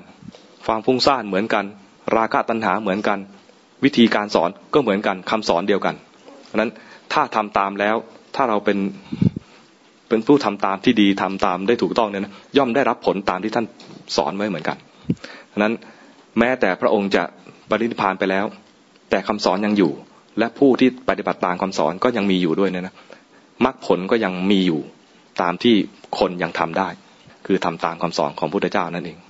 นั้นความสุขของในกาม เรารู้อยู่แล้วว่า มันมีข้อเสียมากมาย แต่เราอยู่กับโลกเราก็ต้องอาศัยกามไปก่อนเนี่ยนะก็อย่าอยู่กับมันโดยที่ไม่ให้มันมาลวงเราให้เราไปหลงงมงายกับมันจนเกินไป โดยการที่ว่าให้มีเมตตาแล้วก็มีศรัทธา เมตตากับคนทั้งหลาย มีศรัทธากับผู้ที่จะมานำเราให้สูงขึ้นไป เป็นแบบอย่างเป็นไอดอลของเรา แล้วก็หมั่นฝึกจิตใจให้มัน มีทางเลือกที่จะมีความสุขมากกว่านั้น แทนที่จะมีความสุขกับการได้สิ่งของอย่างเดียว มีความสุขจากการปรุงจิตใจตัวเองให้มีความสุขขึ้นมาเรียกว่าเกิดมาถ้าสามารถปรุงความสุขให้เกิดขึ้นเองได้นะนับว่าเก่งกาจมากกว่าคนอื่น โดยทั่วๆไปอยู่แล้ว แต่จะให้ดีกว่านั้นก็คือว่าทำจิตใจให้มีปัญญาขึ้นมารู้เท่าทันความเป็นจริง โดยการจากการทำฝึกใจตัวเองตัวเองเหมือนอย่างฝึกสมาธินี่แหละ แต่ว่าไม่ได้หวังความสุขจากการเพียงแค่สงบเฉยๆ แต่ต้องการจะรู้ความจริง มันฟุ้งไปรู้ทัน ฟุ้งไปรู้ทัน ความฟุ้งซ่านเป็นความจริง เวลามีโทสะรู้จักโทสะไหมความโกรธรู้จักนะ เวลาโกรธคนเนี่ย เรามักจะรู้สึกว่าเขาเนี่ยเลว แต่ตอนรู้สึกว่าเลวเนี่ยนะเขาจะเลวจริงหรือเปล่ายังไม่แน่ เคยมีไหมว่า มารู้ทีหลังว่า โอ้เราเข้าใจผิด มีไหมเคยมีเหมือนกันใช่ไหมเราเข้าใจผิดโอ้จริง ๆ แล้วเขาไม่ได้เลวอย่างที่เราคิดหรอก เข้าใจผิดไปต้องมาขอโทษขอโพยทีหลัง ไอ้ความจริงกับความรู้สึกเนี่ย มันไม่เหมือนกัน ความจริงของเขาที่เรารู้สึกว่าเขาเลวเนี่ยนะแล้วจนทำให้เกิดรู้สึกโกรธขึ้นมาเนี่ย ความจริงขนาดนี้จริง ๆ แล้ว คือความโกรธไอ้ความเลวของเขาเนี่ยยังไม่แน่ รู้สึกว่าเขาเลวแล้วสึกแล้วเราโกรธเขาเลวหรือเปล่าเนี่ยยังไม่แน่ แต่เราเนี่ยโกรธแล้วจริง ๆ ถ้านับความเลวแล้ว จริง ๆ ตอนนี้เราเลว มีความโกรธแล้วไม่รู้ตัว เขาแสดงอาการอย่างนี้ หน้าบึ้งมา ทักไปไม่ยอมตอบ แหม รู้สึกวันนี้ถือตัวจังนะ เขาถือตัวหรือเปล่าก็ยังไม่แน่ ก็อาจจะอาจจะทะเลาะกับแม่มาก็ได้เมื่อเช้านี้ แต่เราไม่รู้ เราทักไปแล้วทำหน้าบึ้งใส่เรา เราก็โกรธเขาเลย เขาเลวหรือเปล่า หรือเขาแย่หรือเปล่าเนี่ยยังไม่แน่ใจ แต่เราตอนเนี้ยแย่แล้ว มีความโกรธเกิดขึ้น ให้หันมาดูความจริงของเราเอง ไม่ใช่ไปมัวแต่ดูความจริงของคนอื่น ซึ่งมันอาจจะถูกหลอกก็ได้ ตาเราเนี่ยมองอะไรไปแล้ว อย่าเชื่อตาตัวเองมากนะเห็นเขาเป็นอย่างนี้ อย่าเชื่อว่าเขาเป็นอย่างนั้นจริง ๆ บางทีเคยไหมแดดเปรี้ยงๆเลยเห็นถนนข้างหน้าเหมือนมีน้ำพอเข้าไปใกล้ๆไม่มีเขาเรียกอะไรมิลาดใช่ไหมหลอกตา เห็นชัดๆเลยว่ามันเป็นแต่ไม่เป็น บางทีเขาลากเส้นมาเนี่ย ก็เส้นขนานกันนะ แต่พอมีเส้นอะไรมาแย่งๆกัน ดูรู้สึกว่าเส้นเหมือนโค้ง เคยเจอไหมที่เขาเล่นเล่นหลอกตากันอะเส้นดูเหมือนจะน่าจะไอ้เส้นนี้น่าจะยาวกว่า แต่จริงพรวัดจริงมันเท่ากัน เนี่ย ตามันถูกหลอกได้ดังนั้นถ้าเชื่อแต่สิ่งที่เห็นอย่างเดียวเนี่ยนะไม่พอเห็นแล้วรู้สึกยังไง ให้รู้ทันความรู้สึกของตัวเอง เห็นแล้วรู้สึกชอบ ให้รู้ทันความชอบ เห็นแล้วรู้สึกชัง ให้รู้ทันความชัง อย่าให้ความชอบความชังนั้นมาหลอกเรา จนเราเนี่ยไปมีปฏิกิริยากับเพื่อน หรือกับคนอื่นๆ ในสังคมในทางที่ผิดผิด เพราะฉะนั้นพื้นฐานเลย พื้นฐานเลยนะ ถ้าเราจะอยู่ในสังคมนี้อย่างอย่างอะไร ไม่มีความผิดพลาดมากนัก ให้มีศีลเอาไว้ เป็นพื้นฐานเลยศีลห้าข้อ รู้จักไหมศีลห้าเนี่ยศีลห้าไม่ฆ่าสัตว์ ไม่ลักทรัพย์ ไม่ผิดกาเม ไม่พูดปด ไม่ดื่มน้ำเมา เป็นพื้นฐานเอาไว้ห้าข้อนี้ ส่วนที่เราจะพัฒนาจิตใจยังไง ให้มันอยู่กับตัวเองก็ให้มีความสุข อยู่กับคนอื่นให้มีความสุข ก็คืออยู่กับคนอื่น ไม่ละเมิดศีลห้าระวังกายวาจาของเราไม่ให้ปิดเบียดเบียนใคร อยู่กับคนเดียว อย่าให้มันฟุ้งซ่าน รู้ทันลมหายใจตัวเองไปเรื่อยๆ ฝึกให้เราอยู่กับคนเดียว แล้วก็มีความสุขได้ด้วย และความสุขต่างๆ เหล่านี้มันมีขึ้นมีลงมีเกิดมีดับ เรามีความอาลัยอววรกับความสุขที่เกิดดับเมื่อกี้นี้ไหมหรือมีความเกรงกลัว หรือว่าหวั่นวิตกกับความทุกข์ที่จะเกิดขึ้นในอนาคตบ้างหรือเปล่า ถ้ามีความหวั่นกลัว มีความอะไรอาวรให้รู้ทันความหวั่นกลัวและอะไรอาวรนั้นด้วย ความหวั่นกลัวและอะไรอาวรเนี่ยถ้ามันเกิดอยู่แล้วเราไม่รู้ทันมันนะก็กลายเป็นตัวทำให้เรามีความทุกข์เกิดขึ้น หวั่นกลัวนะหวั่นกลัวในอนาคตว่าเราจบไปแล้วจะทำงานได้ไม่จะสมัครงานได้หรือเปล่า มันยังไม่เกิดขึ้นเลย อาจจะจบแล้วก็มีคนชวนเราไปทำงานเลยเลยก็ได้ แต่ตอนเนี้ยความหวั่นกลัวเกิดขึ้นแล้ว ความหวั่นวิตกเกิดขึ้นแล้ว ความหวั่นวิตกเป็นกิเลสเกิดขึ้นมาแล้วเรามีความทุกข์แต่ถ้าเรามีความหวั่นกลัวหวั่นวิตกขึ้นมา แล้วมีสติรู้ทันความหวั่นวิตกนั้น ตอนที่มีสติรู้ตัวนั้น ขณะนั้นเป็นกุศล ความหวั่นวิตกก็ดับ เพราะมีความรู้ตัวขึ้นมา ตอนมีความโกรธ ตอนความมีความโกรธแล้ว ตอนนั้นก็เป็นอกุศลมีความทุกข์เกิดขึ้นในใจ รู้ทันความโกรธที่เกิดขึ้นในใจ ขณะที่รู้ทันเป็นกุศล ตอนรู้ทันไม่โกรธ แต่ตอนโกรธเนี่ยมันนึกถึงคนอื่น ไม่ไม่รู้ตัวตัวเอง ตอนโกรธเขานึกถึงแต่หน้าเขานึกถึงแต่พฤติกรรมของเขานึกถึงแต่คำพูดของเขา นึกถึงแต่คนอื่น ขณะที่นึกถึงคนอื่น ตัวเองโกรธ แต่ถ้ารู้ตัวมันจะรู้ตัวที่มีความโกรธเกิดขึ้นในใจ ทุกครั้งที่รู้ตัว มันไม่ได้มองคนอื่นแล้วใช่ไหมมองตัวเอง ตอนมองตัวเองเนี่ย มันละจากสิ่งที่เราโกรธไปแล้ว รู้ทันความโกรธของตัวเองเนี่ย ได้ทั้งกุศลด้วย และได้ละความทุกข์เมื่อกี้นี้ด้วย โดยที่ไม่ต้องไปตั้งใจไปละมันเลย แค่รู้ตัวขึ้นมาเท่านั้นเองอันวิธีฝึก วิธีฝึกก็คือรู้ทันจิตใจไปเรื่อยๆ โดยที่ให้มีที่อยู่ก็คือมีลมหายใจเป็นเครื่องอยู่ไป เอาง่าย ๆ ก็มีหายใจเข้า สดชื่นให้จะออกผ่อนคลาย เดินไปเดินมาเห็นร่างกายเดินไป เดินไปเผลอไป เตะนู่นเตะนี่โกรธบางทีไม่ได้โกรธคนนะโกรธเสาไฟฟ้า โกรธกำแพงอะไรเงี้ยมีความโกรธขึ้นมา รู้ทันความโกรธ แล้วก็แก้ไขปัญหาไปตาม ตามคันลองของมัน ไม่ใช่ไม่ใช่แก้ไขเอาเอาเอาความโกรธนำหน้า ถ้าคนที่โกรธกัน มีความโกรธเกิดขึ้นมาแล้ว แล้วเอาความโกรธนำหน้า มันจะเอาโทสะเอากิเลสเป็นตัวนำพฤติกรรม แต่ถ้ารู้ทันความโกรธนะใช้ปัญญา ให้ความโกรธดับไปก่อน แล้วค่อยแก้ไขปัญหานั้นไปตามเหตุตามผล ถ้าไม่มีสตินะมันจะมีความโกรธแล้วแก้ไขปัญหาไปเลย จะแก้ไขด้วยโทสะและส่วนใหญ่จะแก้ได้แก้ได้อย่างหนึ่งแล้วก็มีปัญหาตามมา คือสร้างศัตรูงั้นถ้าจะให้ปัญหาน้อยลงก็คือรู้ทันปัญหาของเราก่อน รู้ทันกิเลสที่เกิดขึ้นในใจ รู้ทันโทสะที่เกิดขึ้นในใจ รู้ทันความกังวลที่เกิดขึ้นในใจเนี่ยนะ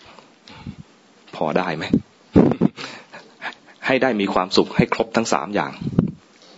จากคนเราเนี่ยทั่วไปจะได้อย่างเดียว ความสุขจากกาม แล้วก็ได้แป๊บเดียว แล้วก็สร้างศัตรูกันในการแย่งชิงกันนั้น ให้ได้ความสุขให้ครบสามอย่างสามอย่างมีอะไรบ้าง ทวนได้ไหมความสุขจากกามก็ได้ด้วย แต่ไม่ตก ไม่ตกเป็นอะไร เป็นธาตุมันไม่ตกเป็นธาตุมัน อย่างที่สองก็ควรให้ได้ คือความสุขจากสมาธิก็ควรฝึกด้วยทำให้ได้ อย่างที่สามคือ ความสุขจากการมีปัญญา ถ้าขั้นสูงของการมีปัญญาเลยคือ ให้ได้มรรคผล ให้รู้จักนิพพานบ้างค่อยๆฝึกไป ก็ฝึกจากการที่มีความสงบบ้าง แล้วก็มีฝึกสติด้วย ฝึกสติก็คือเห็นความจริงของที่เกิดขึ้นในใจ จะมีความสุขจากขั้นที่สามได้เนี่ยนะ มีปัญญาได้เนี่ย จะมีปัญญาจากการเห็นว่าสภาวะทั้งหลายเนี่ย เกิดเกิดดับดับ ไม่เที่ยงเปลี่ยนแปลงไป ไม่สามารถที่จะบังคับตามใจได้ อยากให้มีความสุขนานๆมันไม่นานกับเรา สุขเดี๋ยวมันก็ดับไป อยากให้ทุกข์มันดับไปเดี๋ยวนี้เลย มันก็ไม่ดับกับเรา เพราะว่าเหตุมันยังอยู่นะสุขทั้งหลายทุกทั้งหลายมีเพราะมีเหตุมีปัจจัยของมันขึ้นมา ถ้าเราจะให้มีความสุขเกิดขึ้น ก็ต้องสร้างเหตุแห่งความสุข ไม่ใช่ว่ามันจะสุขตามใจอยากของเรา ถ้าให้ทุกดับไปโดยนี้ต้องให้เหตุมันดับด้วย ไม่ใช่ว่ามันจะดับตามใจอยาก ถ้าเหตุไม่อยู่ มันก็ยังทุกข์อยู่ พอได้ไหมทำได้ไหมทำอย่างนี้นะปัญญาในทางพุทธศาสนาเนี่ยนะไม่ใช่รอบรู้ทั่วโลก รอบรู้ถึงอวกาศ รอบรู้ถึงหลุมดำอะไรไม่ใช่อย่างนั้นนะรู้ถึงเรื่องกายเรื่องใจของเราเนี่ย รู้ถึงความจริงว่าบังคับไม่ได้ แต่ฝึกได้ ใจเราเนี่ยนะสามารถฝึกให้มีความสุขได้ แต่ตอนนี้มันรู้สึกว่ามีสุขมากบ้าง น้อยบ้าง ทุกมากบ้างน้อยบ้าง แล้วก็รู้สึกว่าบังคับไม่ก็ได้ด้วย ที่บังคับไม่ได้ เพราะว่าไม่รู้เหตุของมัน แต่ถ้าเพียงแค่รู้เหตุว่าเพียงทำแค่นี้จิตก็มีความสุขแล้วเนี่ยเราทำเหตุบ่อยๆ เหตุนั้นบ่อยๆ จิตก็จะมีความสุขบ่อยๆทำไปบ่อยๆ แล้วรู้สึกว่าจริง ๆ แล้วเหตุต่างๆเนี่ยนะมันก็มีเกิดดับ ถ้าเรายังยึดในสุขอันนี้อยู่นะก็ยังมีไอ้ตัวยึดนั่นแหละเป็นตัวปัญหา นี่ว่าโดยละเอียดแล้วนะความความความยึดนั่นแหละเป็นตัวปัญหา เห็นทันความยึดนั้นแล้ว รู้ว่าความยึดเป็นตัวปัญหามันก็เริ่ม เริ่มมีความสุขละเอียดขึ้นละเอียดขึ้นไปเรื่อยๆ ตอนนี้ไม่ต้องเอาอะไรมาก ฝึกขั้นที่สองให้ได้ด้วย ฝึกสมาธิให้ได้บ้าง แล้วก็ตอนฝึกสมาธิเนี่ยนะ ถ้าเราหวังเพียงแค่ความสงบเนี่ยนะ มันจะเริ่มยาก ตรงที่ว่ามันไม่ค่อยสงบตามใจเราอยาก เราก็รู้ไปตามจริงว่ามันเป็นตามเหตุตามปัจจัย ถ้าจิตยังไม่มีความพอใจในสิ่งที่เราอยู่ เช่นลมหายใจนั้น ถ้าจิตยังไม่มีความสุขกับการดูลมหายใจ ยังไง ยังไงยังไง มันก็จะหนีไป ก็รู้ทันความจริงว่า ตอนเนี้ยจิตมันหนีไป แล้วก็กลับมา กลับมาบ่อยๆไม่ใช่วันหนีไปก็เลยปล่อยเลยตามเลย เหมือนมีบ้านอยู่แล้วพอมันออกจากบ้านไป แล้วก็ปล่อยปล่อยยาวเลยนะเหมือนเราไม่ได้กลับบ้านนานๆเนี่ยพอกลับมาอีกทีก็ไม่อยากกลับอีกแล้ว เพราะฝุ่นเยอะเราออกจากห้องไปนานๆถ้าไปด้วยกันกับเพื่อนด้วยนะนะต่างคนต่างไม่กลับเนี่ยนะห้องเราก็ลกลุงลังแล้วก็มีฝุ่น กลับมาอีกทีก็ไม่อยากกลับแล้วนั้นต้องกลับบ่อยๆแล้วกลับมาทำความสะอาดนี่แหละพอจะมีคำถามไหมขอเสริมนิดนึงนะขอเสริมนิดนึงความสุขที่ที่เราคุ้นเคยส่วนใหญ่เนี่ยว่าจะมามาจากความสะดวกสบาย มีความสะดวกสบายแล้วจะมีความสุข แต่ไม่จำเป็นต้องสะดวกสบายเสมอไป บางครั้งก็คน คนภายนอกอาจจะดูว่าเราเนี่ยลำบาก น่าจะมีความทุกข์ ความลำบากกับความทุกข์ไม่จำเป็นต้องมาด้วยกันเสมอไป ความลำบาก ความยากทำแล้วเหงื่อออกอะไรเงี้ยนะมันไม่แน่ว่าเหงื่อออกแล้วจะมีความทุกข์เหงื่อออกแล้วมีความสุขก็ได้ใช่ไหมเดินไปเหนื่อยเหนื่อยหอบแหกๆไม่จำเป็นว่าต้องมีความทุกข์อาจจะมีความสุขก็ได้ มันมีคุณธรรมอีกอันหนึ่งที่ที่น่าจะบอกตรงนี้ เมื่อกี้ไม่ได้พูดไป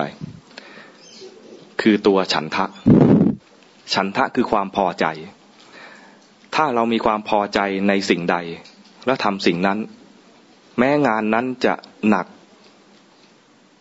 แต่เรามีความพอใจทำแล้วยิ่งมีความสุข เช่นในหลวงรอเก้ามีฉันทะที่จะพัฒนาประเทศ พัฒนาความเป็นอยู่ของคนที่มีโอกาสน้อย ด้อยโอกาส ให้เขาได้มีความสุขมากขึ้น ได้มีน้ำใช้ ไม่ได้มี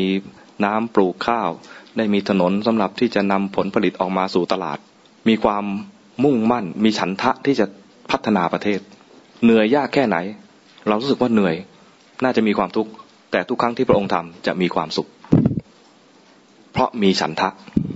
มีความพอใจในการทำนั้น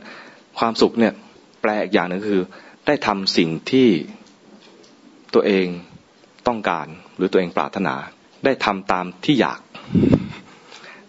ถ้าสิ่งนั้นเป็นกุศลด้วยยิ่งดี แต่ถ้าสิ่งที่เราทำตามอยากเนี่ยเป็นอกุศลก็เป็นเหตุให้เกิดทุกข์ต่อไป แต่ถ้าฉันทะที่ว่าเนี่ยเป็นฉันทะในทางที่เป็นกุศล เช่นในหลวงรอเก้ามีฉันทะที่จะพัฒนาประเทศ ช่วยเหลือคนที่ยากจน ช่วยเหลือคนห่างไกล ช่วยเหลือประชาชนทั้งหลายเนี่ยนะไม่ใช่ว่าจะเป็นห่างไกลจริงๆในกรุงเทพก็ทำในเมืองก็ทำมีฉันทะที่จะทำมีเป้าหมายแน่วแน่ เหมือนที่พระองค์ตรัสไว้เมื่อตอนที่ครองราชเราจะครองแผ่นดินโดยทำพื่อประโยชน์สุขแห่งมหาชนชาวสยามแล้วพระองค์ก็ทำมีฉันทะจะทำด้วย ไม่ใช่ทำด้วยความจำใจฝืนใจ แต่มีฉันทะคือพอใจที่จะทำ ตรงนี้ทำให้พระองค์มี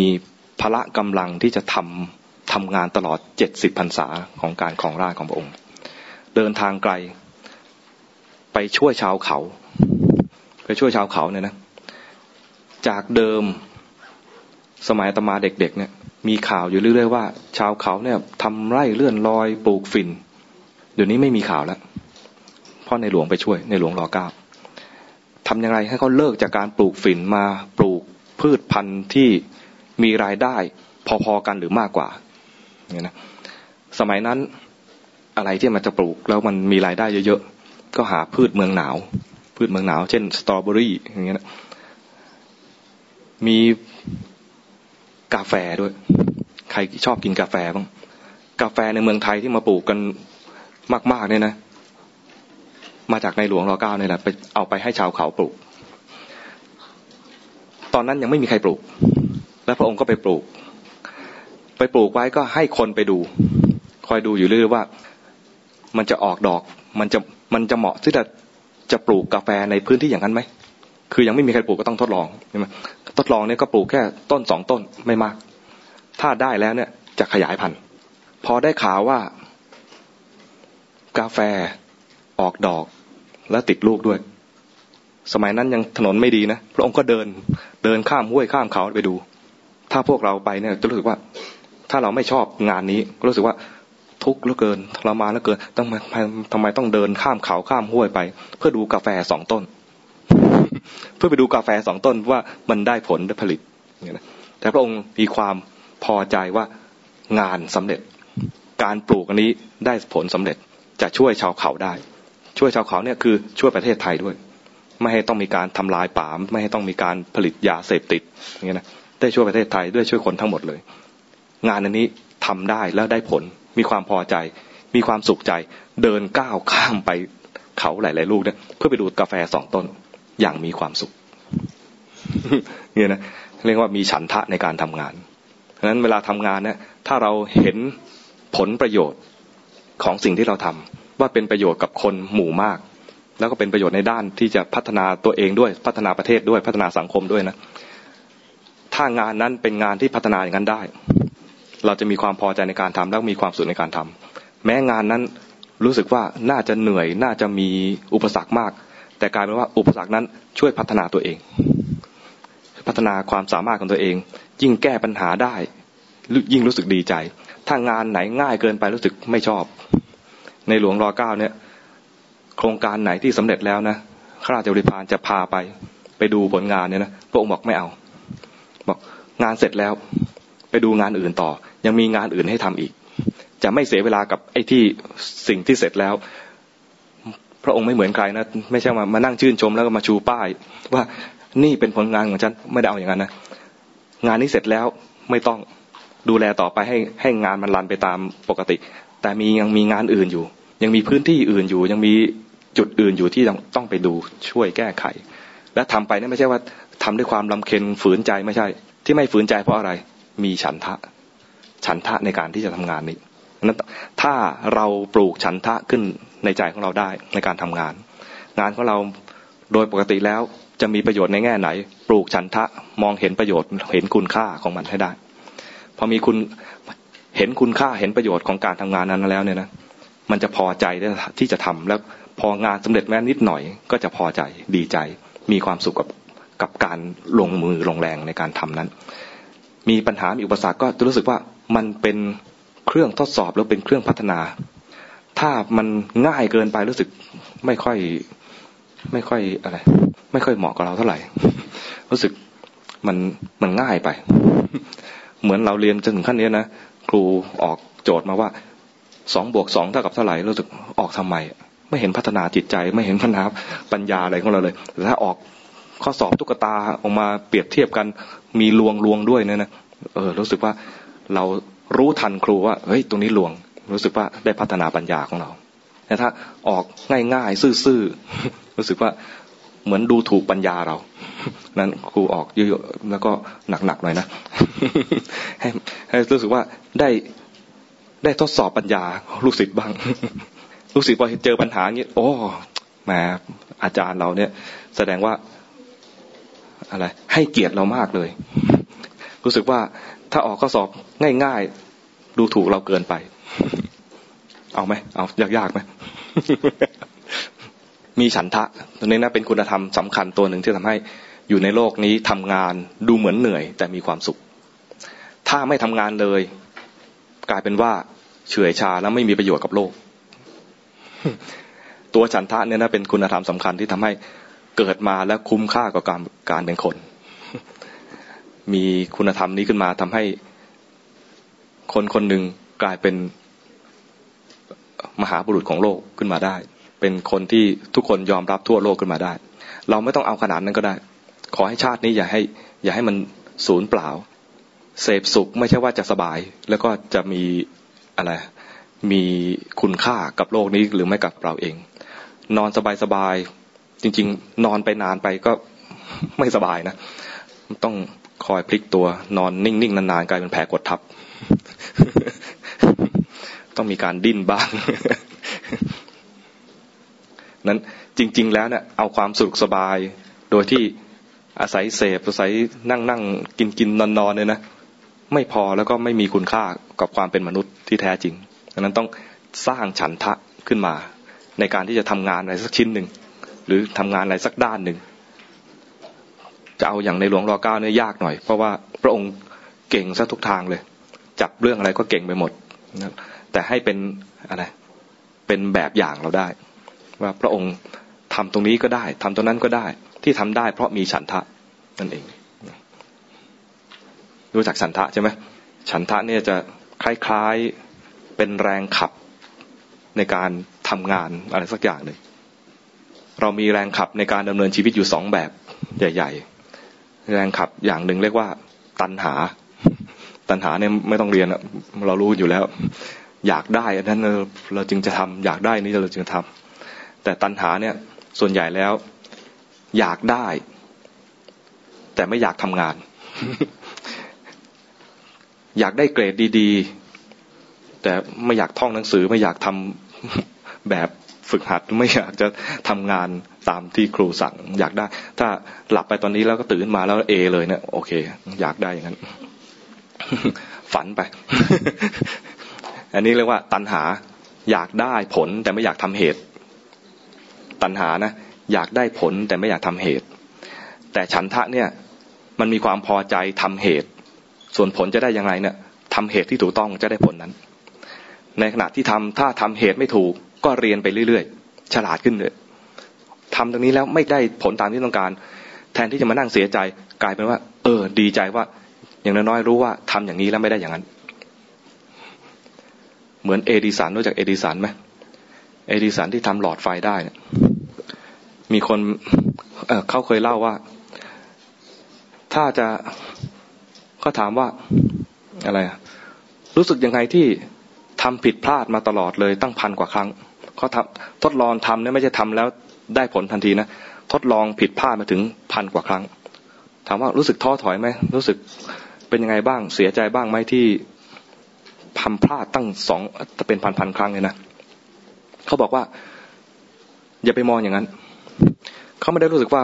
มันเป็นเรื่องของความผิดพลาด แต่รู้ว่าถ้าทำอย่างนี้แล้วหลอดไฟไม่ติด รู้วิธีทำให้หลอดไฟไม่ติดถึงพันกว่าครั้งพันกว่าแบบ แล้วไม่ทำอย่างนั้นอีกเข้าใจไหมทดลองครั้งต่อไปไม่ทำอย่างนั้นอีก ได้รู้ตั้งมากมาย คนอื่นไม่รู้ ไม่ใช่ว่า โอ้ มันนั่งกายน้าผากกูผิดพลาดอีกแล้ว กูผิดพลาดอีกแล้ว ไม่ได้มองอย่างนั้นนะแต่เป็นการเรียนรู้ว่าเป็นประสบการณ์ว่าอ๋ออย่างนี้ผิดไม่เอา เหมือนกันชีวิตเรานะถ้าทำอะไรผิดพลาด ให้รู้ว่าผิดแล้วอย่าทำงั้นอีก เป็นประสบการณ์ แต่ถ้ากับคน ถ้าผิดพลาดกับคนให้ไปขออภัยด้วยนะ แต่ถ้าเป็นเรื่องของการทดลองกับวัตถุอะไรต่างๆ ก็ให้รู้ว่าอ๋ออันนี้เป็นการสร้างเหตุที่ไม่ถูก มันเลยไม่ได้ผลตามที่ต้องการ แต่ถ้ากับคนพูดอย่างนี้ไปแล้วเขาชักหน้าไม่พอใจ ให้รู้ว่าอ๋อพูดอย่างนี้ไม่ดีเขาไม่ชอบ ขออภัยเขาด้วย แต่ถ้าเราโกรธอยู่ก็อย่าเพิ่ง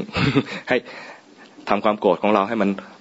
หายหายไปก่อน แล้วค่อยไปขอโทษ ถ้าขอโทษทั้งที่โกรธนะบางทีมันสร้างสร้าง สร้างเหตุใหม่ ขอโทษทั้งท่านที่ยังไม่พร้อมเลยนะบางทีก็สร้างปัญหาใหม่ขึ้นมา นั้นทำใจให้เย็นเย็นเดี๋ยวนี้ก็เรียกว่าใจร่มร่มทำใจร่มร่มมาก่อน แล้วก็เข้าไปขอโทษขอขมาขออภัยกันทำได้ไหมทำฉันทะให้เกิดขึ้น แล้วงานแม้จะหนักก็มีความสุข สรุปง่ายๆวันนี้นะ สุขแบบหยาบๆเลย คือสุขตามใจตันหา สุขจากการได้ได้มาต้องได้จึงจะมีความสุข สุขอย่างละเอียดขึ้นมา เป็นสุขจากการให้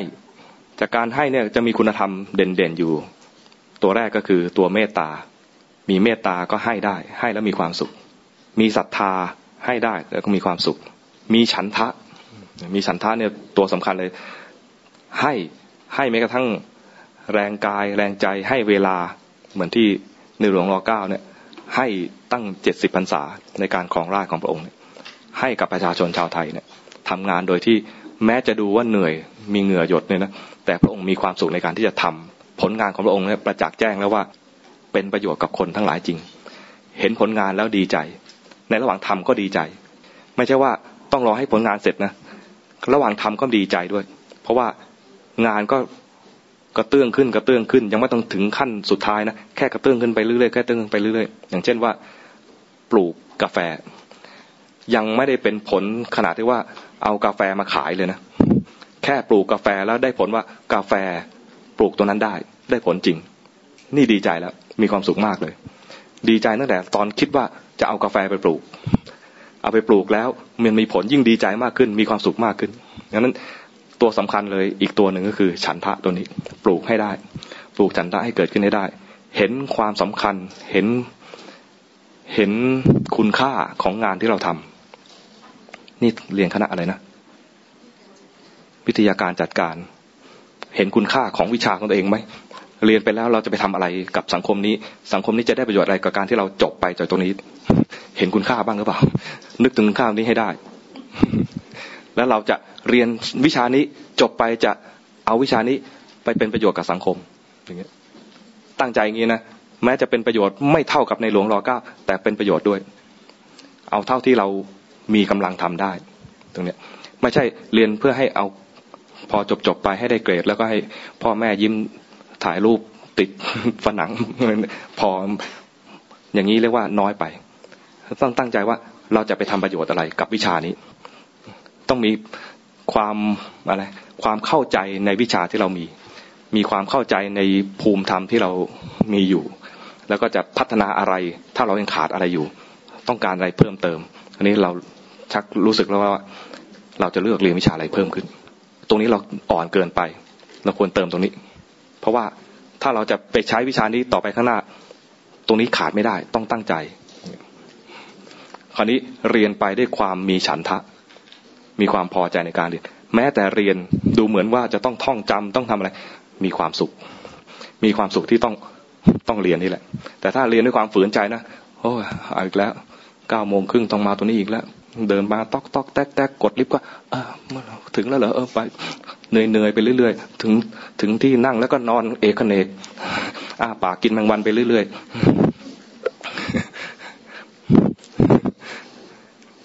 เรียนก็ฝืนใจเรียนแล้วก็ไม่มีความสุข ได้เกรดแล้วก็ไม่ก็มีความสุขเท่าไหร่พอผ่านผ่านไป แต่เรียนด้วยฉันทะเนี่ยนะแม้คะแนนไม่ดีนะแม้คะแนนจะไม่ดี แต่มีความสุขทุกครั้งที่เราได้ความรู้ ได้เติมเติมคุณค่าให้กับตัวเอง ได้เติมคุณค่าให้กับตัวเอง ได้ผ่านแบบฝึกหัด บางครั้งเจอปัญหาที่ไม่น่าไม่น่าเจอหรือว่าไม่คาดคิดก่อนว่าจะเจอปัญหานี้ อเจอปัญหาแล้วดีใจ ถ้าไม่เจอปัญหานะเราจะไม่พัฒนาตัวเอง เนี่ย ถ้ามันง่ายชีวิตง่ายเกินไปนะรู้สึกว่าจะเป็นแต่ลูกแง่ไปเจอปัญหา ถ้าไม่เจอปัญหาสักตอนนี้ ไปเจอปัญหาตอนเรียนจบไปแล้ว แก้ไปแก้ไม่ถูกละคราวนี้ไม่มีใครเป็นตัวช่วยด้วย แล้วพอเจอกับโลกภายนอกจริง ๆ นะเขาไม่มาเอื้อเฟื้อกันเหมือนในมหาวิทยาลัยนั้นถ้าเจอปัญหาซะตอนนี้ดีมากเลยนะ พอได้ไหม พอจะปลูกตัวนี้ได้ไหมแล้วจะสร้างคุณค่าให้เกิดกับตัวเอง ให้มันมีกำลังที่จะอยู่กับสังคมนี้ได้อย่างที่ว่าไม่สะทกสะท้านไหนมากนั้นนะก็คือควรจะสร้างให้มีความสุขให้เกิดขึ้นกับใจตัวเองโดยการฝึกจิตนะฝึกจากการที่มีความสงบ รู้จักลมหายใจเข้าใจออก นี่ก็ฝึกสมาธิไปแล้วนะ แล้วก็เท่าทันความจริงที่เกิดขึ้นกับใจ กิเลสเกิดขึ้นรู้ทัน กิเลสเกิดขึ้นรู้ทันฝึกในแง่รู้เท่าทันความเป็นจริง ฝึกสติ ฝึกสติได้ดีจะมีความสงบ ขั้นแรกจะได้ความสงบ ฝึกสติได้มากขึ้นก็จะได้ปัญญา เห็นเท่าทันความเป็นจริง คราวนี้อยู่กับโลกโดยที่ไม่หลงโลก โลกจะเปลี่ยนแปลง โลกจะมีปัญหาอะไร รู้เท่าทันความเป็นจริงแล้ว ไม่ทุกข์ไปกับโลก นี่เรียกว่าเป็นระดับพระอริยะเจ้าทั้งหลาย รู้เท่าทันโลกแล้วก็ไม่ทุกข์ไปกับโลก เราเนี่ยยังต้องการให้โลกเป็นตามเป็นไปตามที่ต้องการอยู่ถ้าจะให้เป็นไปตามที่ต้องการสร้างเหตุ ถ้ายังอยากอยู่นะ ให้อยากทำเหตุ ให้รู้เหตุก็มาให้ได้ อยากทำเหตุเนี่ยตรงนี้เรียกว่าฉันทะนั่นแหละปลูกฉันทะขึ้นมาให้ได้นี่ก็รอดละ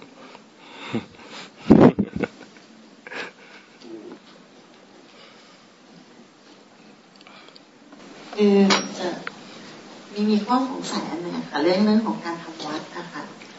ทำวัดเช้าวัดเย็นเนี่ย คือจำเป็นจะต้องเป็นตามเวลาไหมคะคือในชีวิตของคารวะเนี่ยบางที วันนี้ตื่นสาย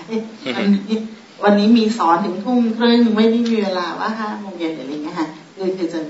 สมมติว่าเราไปทำวัดเย็นตอนก่อนนอนอะไรเงี้ยจะได้ไหมคะได้ ถ้าเราไม่มีเวลา แบบว่าสามารถ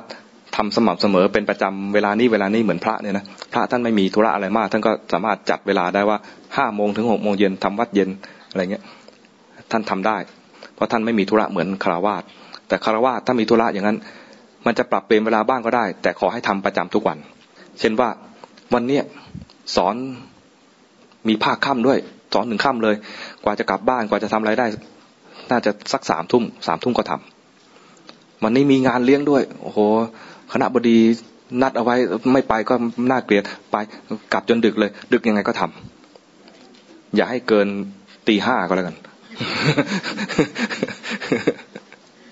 เข้าใจไหมก็คือความเป็นความสม่ำเสมอความสม่ำเสมอ ตัวนี้จะทำให้เกิดวินัย จิตจะเกิดวินัยขึ้นมาว่า ง่วงยังไงขี้เกียจยังไง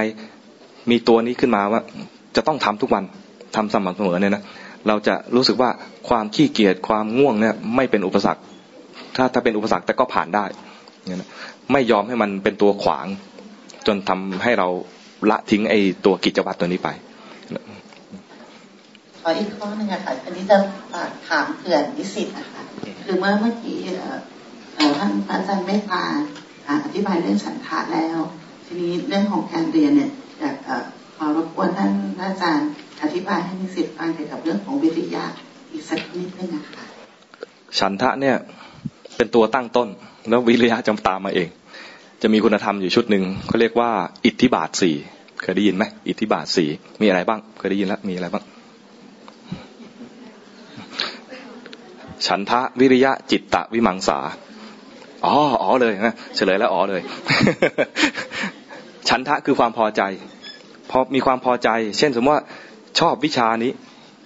วิชานี้วิชาอะไรความสุขในพลวัตของชีวิตมันแปลว่าอะไรเนาะเอาวิชานี้ก็แล้วกันนะชอบวิชานี้ มีฉันทะ อยากรู้ อยากศึกษา อยากหาความจริง อยากรู้ที่มาที่ไปของวิชานี้ มีฉันทะพอมีฉันทะขึ้นมาแล้วเนี่ย มันก็ตั้งใจเรียนใฝ่เรียนหมั่นหมั่นเข้ามาเพราะอยากรู้ มีวิชานี้ขึ้นมาเมื่อไหร่ก็จะรีบเข้ามา มีความหมั่นเพียรมีวิริยะ ครูให้อาจารย์ให้การบ้านให้ไปหาข้อมูลให้มารายงานหน้าชั้น ก็ยินดีที่จะทำเพราะว่าจะได้ความรู้เกี่ยวกับวิชานี้มากขึ้น มีวิริยะในการทำมีฉันทะมีวิริยะ มีจิตตะ จิตตะคือจิตใจจดจ่อจิตใจจดจ่ออยู่กับสิ่งนั้น มีจิตใจจดจ่อคือว่า ไม่ว่าจะมองไปที่ไหนก็จะเทียบเคียงกับเรื่องนี้ เจออะไรก็จะเทียบเคียงกับวิชานี้ จิตใจจดจ่อจดจ่อสิ่งใดเนี่ยนะมันก็จิตก็จะผูกพันกับสิ่งนั้น คล้าย ๆ ถ้ามองในแง่ร้าย คนจิตจิตใจจดจ่อในแง่ร้ายนะเช่น คนไม่ชอบนก ไม่ชอบขี้นก มองไปที่ไหนก็จะมองแต่ขี้นก ทั้งท่านที่มันก็มีตามปกติเข้ามาเนี่ยนะคนอื่นไม่ได้มีปัญหาไอ้ขี้นกนี่เลยนะแต่คนนี้ก็จะจิตจดจ่อยกับขี้นก แต่ถ้าจิตจดจ่อยกับเรื่องที่ดี เช่น วิชาความรู้เนี่ย เวลาเจออะไรก็จะมาเทียบเคียง เทียบเคียงกับวิชาที่ตัวเองกำลังสนใจ แล้วแล้วก็เห็นคุณค่าของมันอยู่ เพราะฉะนั้นเจออะไรก็จะเทียบเคียงเจออะไรเทียบเคียงจะมาพัฒนากับการเสริมความรู้ตัวนี้จดจ่อ วิมังสาวิมังสาตัวนี้เป็นเรื่องของตัวปัญญา เป็นการทดลอง ลองผิดลองถูก ลองผิดลองถูกคือมีการทดลองางทีลองไปแล้วผิดก็ไม่ได้ละไม่ใช่ว่าจะเสียประโยชน์อะไรไป เหมือนอย่างที่เอดิสันบอกเมื่อกี้นี้ผิดก็รู้ว่าผิดแล้วได้ประโยชน์คือว่าอ๋อนี้มันทำแล้วไม่ได้ผลนะตามที่โจทย์ที่ว่านี้ ถ้าทำงี้แล้วผิดอ๋อรู้ว่าตอบอย่างนี้ไม่ได้ ตอบผิดทำอย่างนี้ไม่ได้ ไม่ได้ผลตามที่ต้องการ เป้าหมายอย่างนี้ถ้าทำไปอย่างนี้แล้วผิดเป้าหมายอย่างนี้นะทดลองไป ลองผิดลองถูกแล้วส่วนใหญ่ผิด ยิ่งทำผิดแล้วรู้ว่าผิดนะมันจะไม่ผิดอย่างนั้นอีก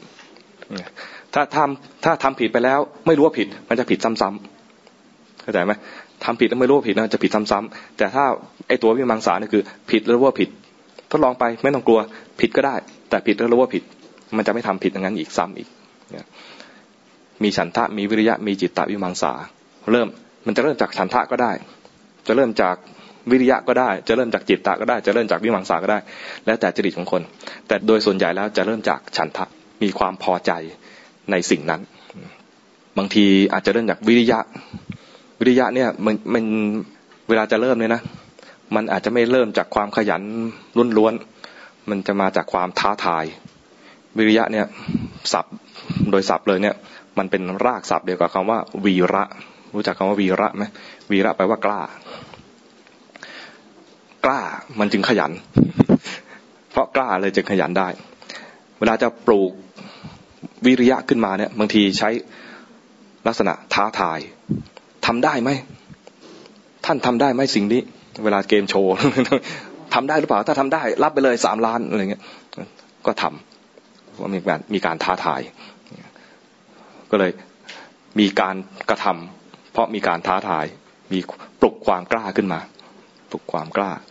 จากการท้าทาย หรือว่าจะโฆษณา คุณกล้าไหมถ้าถ้าบริโภคสินค้านี้ดูเป็นคนกล้า จิตตะก็จดจ่อบางทีไม่ได้ไม่ได้กล้า ไม่ได้พอใจ แต่มันเห็นคุณค่าว่าถ้าไม่ทำสิ่งนี้นะชีวิตนี้จะไปไม่ได้หรือไปไม่รอด ถ้าขาดสิ่งนี้ไปนะชีวิต ไม่ราบรื่นหรืออาจจะตายได้ประมาณนี้ท่านเทียบเหมือนกับว่าทหารปลดชนวนระเบิดเวลาเขาวางระเบิดเอาไว้ แจ้งว่ามีระเบิด เราเป็นหน่วยกู้ระเบิด ไม่ได้ชอบระเบิดนั่นเลย ไม่ได้อยากเลย แต่จำเป็นต้องทำและถ้าไม่ทำเนี่ยนะตายด้วยกันทั้งหมดในขณะที่ทำนะถามว่าชอบระเบิดไหมรักระเบิดไหมไม่รักระเบิดเลย แต่ต้องจดจ่ออยู่กับสิ่งนั้น ห้ามวอกแวก ห้ามคิดเพลินไปถึงว่าจะไปเที่ยวไหน ต้องจดจ่อตัวนี้ให้ได้ เพราะเป็นเรื่องละเอียดอ่อนมาก ถ้าผิดนิดเดียว ผิดขั้วนิดเดียวระเบิดเลยอย่างเงี้ยจิตต้องจดจ่อแล้ว ที่จะจดจ่อได้ เพราะว่าคำนึงถึงว่า